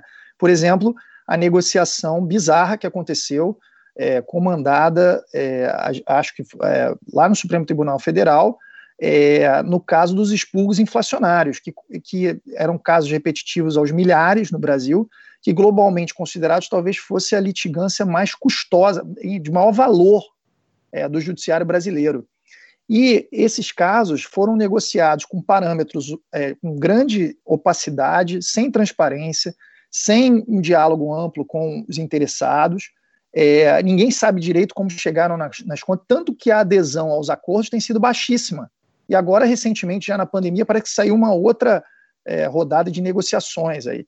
Então, eu acho que uma, tem um artigo interessante do colega Edilson Vitorelli, que saiu num desses blogs jurídicos, então, se vocês googlarem aí, é possível é, achar, né, é, que trata é, uma crítica do Edilson a essa negociação do caso dos expurgos inflacionários. Então, isso nos coloca o problema de como a gente deve permitir negociação é, nos, é, nos incidentes casos repetitivos. E aí eu quero fazer uma pontuação. Lembrando que, tanto para negociar direito material, quanto mais para negociar sobre o processo, esses incidentes de casos repetitivos trazem dois problemas. O primeiro problema é de representatividade. Quem negocia? Porque, ao contrário das ações coletivas, em que existem legitimados extraordinários, que não têm um interesse direto próprio na causa e estão ali defendendo interesses de outros legitimados pela lei, no caso dos repetitivos, isso não acontece. Né? São selecionados alguns casos piloto e as partes desses casos, somados a miticúria, que eventualmente sejam aceitos para participar, é que vão estar ali discutindo no incidente a tese que depois vai ser aplicada para todo mundo. Então, quem é que tem legitimidade nesses casos para negociar é, sobre o direito material em bloco no incidente de caso repetitivo? Isso é permitido? Não sei se seria é, pelas partes que ali estão figurando. É, e um outro problema, o segundo problema que eu coloco na autocomposição nesses casos, é o problema de que o desenho normativo, tanto do IRDR quanto dos recursos excepcionais repetitivos, especial, extraordinário repetitivos, no CPC, ele reduz as prerrogativas das partes para disposição de direitos. Por exemplo, a desistência do recurso não faz com que o, o incidente termine. Quer dizer, a desistência da parte do seu recurso que foi afetado, ela só tem efeito de extinguir o próprio processo. Mas o IRDR, por exemplo, é, prossegue né, para a discussão da questão comum. Então, notem que se a lei retira os efeitos da disposição das partes para produzir certos efeitos processuais, isso dá, uh, me dá né, um, um, um cenário, ou aponta no sentido de que nesses incidentes repetitivos, a disponibilidade não é a mesma que existiria no, no processo individual. Então, a gente tem que procurar limites e procurar é, estudar mais a fundo esse tema para saber até que ponto, primeiro, para saber quem pode negociar, tanto sobre o direito material quanto sobre o direito processual, mas saber também até que ponto se pode negociar sobre o processo diante dessas limitações. A gente pode negociar sobre todos os aspectos, sobre alguns deles, sobre aspectos que não terminem o procedimento, que, é, enfim, aí é, são questões da gente elaborar parâmetros e diretrizes a partir dos elementos normativos que a lei é, nos trouxe. Não é uma discussão fácil, né? não é uma discussão fácil, tanto que eu estudo esses temas há muito tempo e até hoje não, não tinha me animado a, a botar o dedo nessa cumbuca, porque eu acho que é, uma, é um tema muito complexo, mas é um tema absolutamente essencial. Então, o colega que percebeu essa, essa tensão percebeu que é um problema absolutamente essencial, um problema do nosso tempo, e é um desafio para todos nós de construirmos essa, essa doutrina. Né? É, e é melhor que sejamos nós do Ministério Público que estejamos pautando a discussão antes que ela venha de maneira atravessada, é, permitindo procedimentos com, com distorções, como foi esse do caso dos expurgos inflacionários. Muito, muito interessante. E agora, infelizmente, nós vamos para a nossa última questão, para a gente poder encerrar o evento e os debates. É, a pergunta é feita pelo Marcelo Gonçalves. Ele, ele quer saber se seria possível, no âmbito de um, de um acordo de não persecução penal, embutir uma cláusula de reparação de dano supraindividual, na hipótese, por exemplo, de um crime ambiental, e também de inserir, eventualmente, cláusulas relacionadas a ajuizamento ou não de ação civil pública em paralelo por conta desse dano ambiental. Bom, em primeiro lugar, a gente precisa é, relembrar que a, nesses casos de crimes de abrangência difusa, há também aí o transporte tíbulo da coisa julgada, além do que, na, na, no, no, processo penal, nós temos aí também a possibilidade de, de é, aproveitar no cível para reparação no caso da, da, condenação. Então, eu não vejo óbice para que, num acordo de não persecução penal, tenha uma previsão sobre a reparação do dano ambiental. Pelo contrário, acho que talvez seja até necessário, tem que ter para que esse acordo possa ser homologado. Por outro lado, ele pode também contemplar outras disposições relativas ao processo civil, mas o ideal é que ele faça isso em conjunto com o promotor ou procurador da República que tenha a atribuição, né, ou por um instrumento separado, de acordo de não persecução civil, que siga os trâmites adequados. Isso se ele não for um promotor que congregue todas as atribuições, e lá na comarca dele tenha tudo, eu posso fazer sozinho. Mas o ideal é que você faça isso com uma atuação integrada para, numa, numa atuação só no Ministério Público, todas as, as esferas aí possam ser satisfeitas. Eu acho possível, então, com esses cuidados de verificar quem tem atribuição para firmar o acordo, ter uma atuação integrada com quem tem atribuição para a tutela do meio ambiente e também a certeza de que aquilo que ele contemplou como reparação do dano ambiental é de fato o que seria o, o, o correto para a defesa do o suficiente para a tutela do direito material. É, eu discordo um pouco, a gente já concordou bastante, né, Alexandre? É, eu, é bom a gente discordar um pouco também. Eu discordo parcialmente do Alexandre. Eu acho que tem três problemas. Um, o Alexandre já abordou. Nesse ponto eu concordo com ele. Um problema de atribuição é o primeiro problema. Tem que verificar se o colega que está celebrando o acordo de não persecução penal tem também atribuição na tutela coletiva ambiental. Eu, atualmente, atuo num, num órgão do Ministério Público Federal no Rio de Janeiro, em que eu tenho atribuição simultânea para criminal, meio ambiente e improbidade administrativa envolvendo órgãos do meio ambiente e do patrimônio histórico e cultural. Então, se houver um desvio de verba na Ancine, no, na Funarte, na Biblioteca Nacional, no IFAM, no IBAMA, etc., a improbidade vem para a gente. Então, como eu tenho atribuição simultânea nessas áreas, eu acho que não haveria o problema de atribuição. Mas aí eu acho que existem dois outros problemas, além da. Aí o Alexandre fez é, referência a como você pode evitar o problema de atribuição. Se é um colega de uma comarca de juízo único, em que ele tem atribuição para tudo, aí não tem problema nenhum. É, a atuação integrada pode ser uma solução para resolver esse problema. Mas aí sobram outros dois problemas, eu queria trazer para a discussão nossa aqui. O segundo problema, me parece, é um problema de procedimento. Por quê? Porque alguns acordos em matéria penal exigem, por exemplo, presença constante de advogado. É, a colaboração premiada, os acordos de não persecução penal, eles têm uma regulação do procedimento que é muito mais é, severa, muito mais rigorosa do que o procedimento para a elaboração de acordos na esfera civil. Então, se o sujeito lá é, aparece na, na, na, na promotoria para fazer um acordo porque ele cortou duas árvores na casa dele, você quer fazer um acordo de não persecução civil para não processá-lo na esfera é, da tutela coletiva, a regulação é, é muito mais é, simples do que a regulação para um acordo de não persecução ou uma colaboração premiada nesse mesmo, é, nesse mesmo crime. Então vejam que o problema de procedimento me parece sugerir que você deva fazer com duas coisas separadas. Eu acho que é, é essa é a minha discordância em relação ao Alexandre. Eu acho que como procedimento, a dica que eu daria é que você instaure procedimentos separados. Nada impede que a negociação siga em paralelo. Então, quando você for fazer uma reunião com uma pessoa é, e o advogado dela, que você fale da, dos dois termos, né? o TAC e o acordo de não persecução.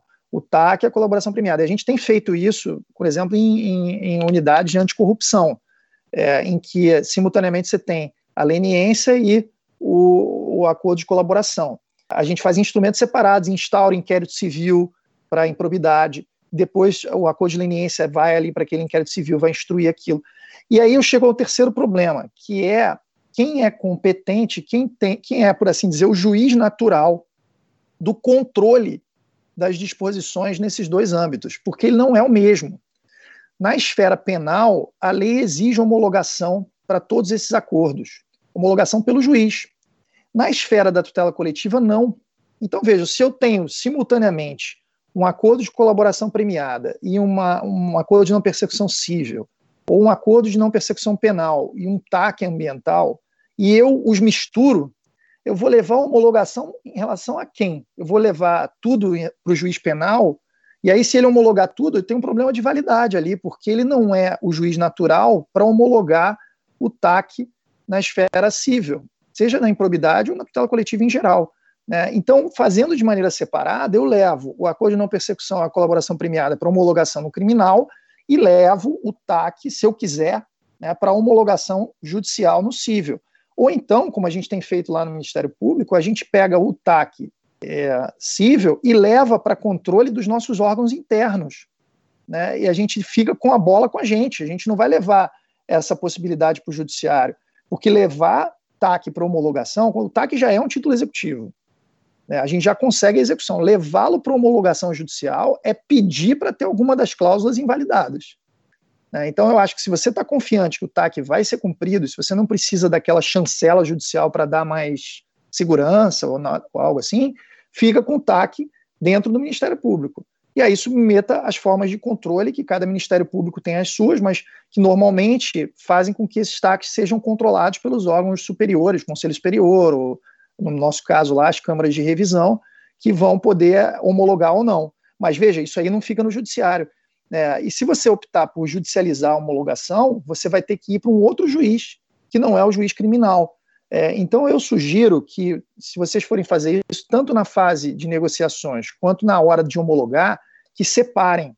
separem. E se, e se na negociação houver uma troca de uma coisa pela outra, aí faz aquilo que eu falei, de é, fazer referência nas cláusulas. Na colaboração premiada, você diz que a pena privativa de liberdade foi pensada em razão de uma redução na multa da leniência, que está correndo em paralelo, e faz referência de uma cláusula para outra.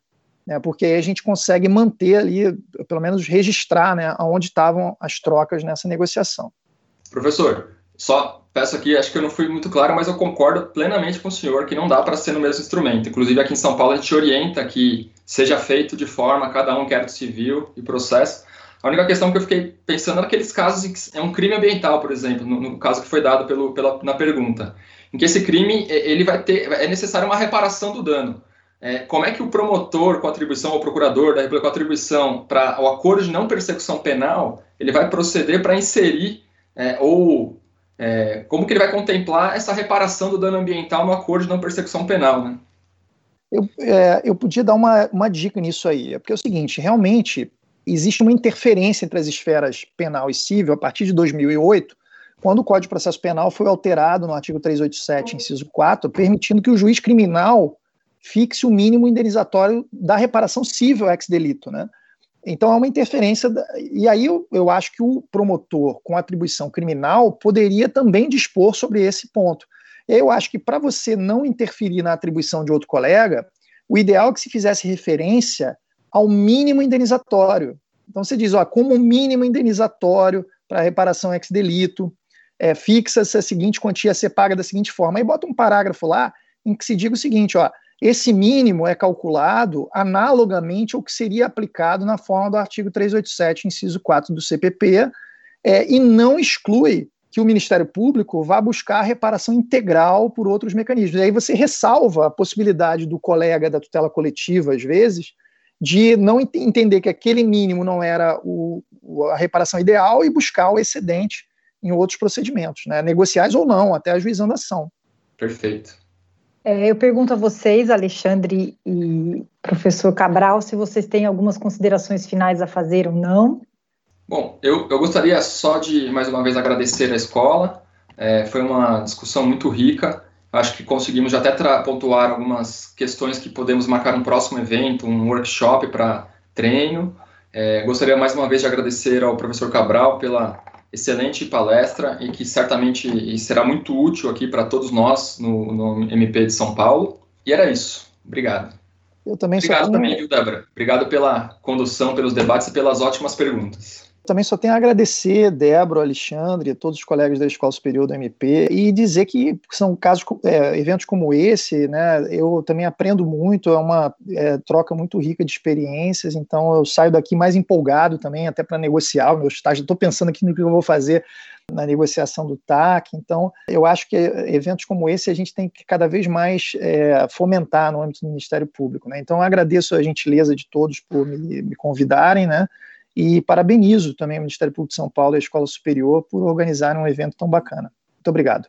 É, Para finalizar, eu queria também agradecer, primeiro, a escola pela oportunidade do evento e pela disponibilidade de escolher esse tema para ser objeto de um curso. Acho que o número de inscritos foi bastante significativo e mostra o interesse pelas convenções processuais. Eu acho que as palestras, ambas excepcionais, e os nossos debates mostraram a amplitude e, e, o espaço que a gente ganha em negociar, colocando junto as convenções processuais é, nas nossas negociações. É, ainda tem muita coisa aberta, então os workshops, a, a, proposta de workshop e novos cursos foi, foi apoiado, acho que por todos, inclusive pelos nossos ouvintes. Então, aproveitando o Dr. José Roberto Fumac Júnior, que está aqui já presente. Deixo a ideia dele levar isso à escola, da gente organizar futuros eventos sobre o tema. E, e por aqui eu encerro minha participação, deixando a palavra com o doutor José Roberto Fumac. Obrigado a todos e boa tarde. Obrigado a todos que nos seguiram até agora. Obrigado ao professor Cabral, professor Alexandre, a Débora, professora Débora também. Um agradecimento especial mesmo a, a todos. O tema é muito interessante. É, depois é, os senhores podem ter a oportunidade de acompanhar pelo YouTube também a, os comentários e vão olhar lá. O pessoal ficou é, bastante satisfeito, gostou muito das palestras, é, né? Esse, esse, na verdade, esse canal da nossa IS, da, da ESMP, ele fica disponível, né? Então o, o, o vídeo vai ficar disponível para assistir depois. Quiserem divulgar, fiquem à vontade.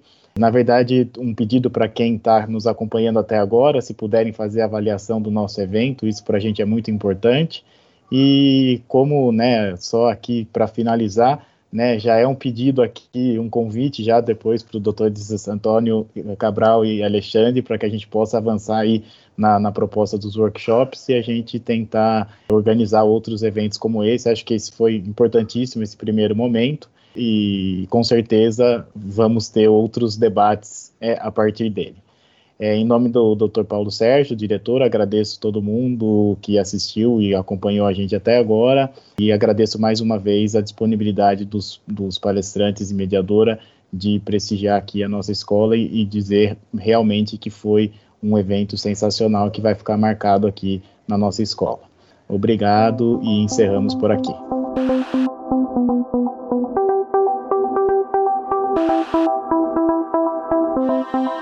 Este foi o Direito ao Pé do Ouvido.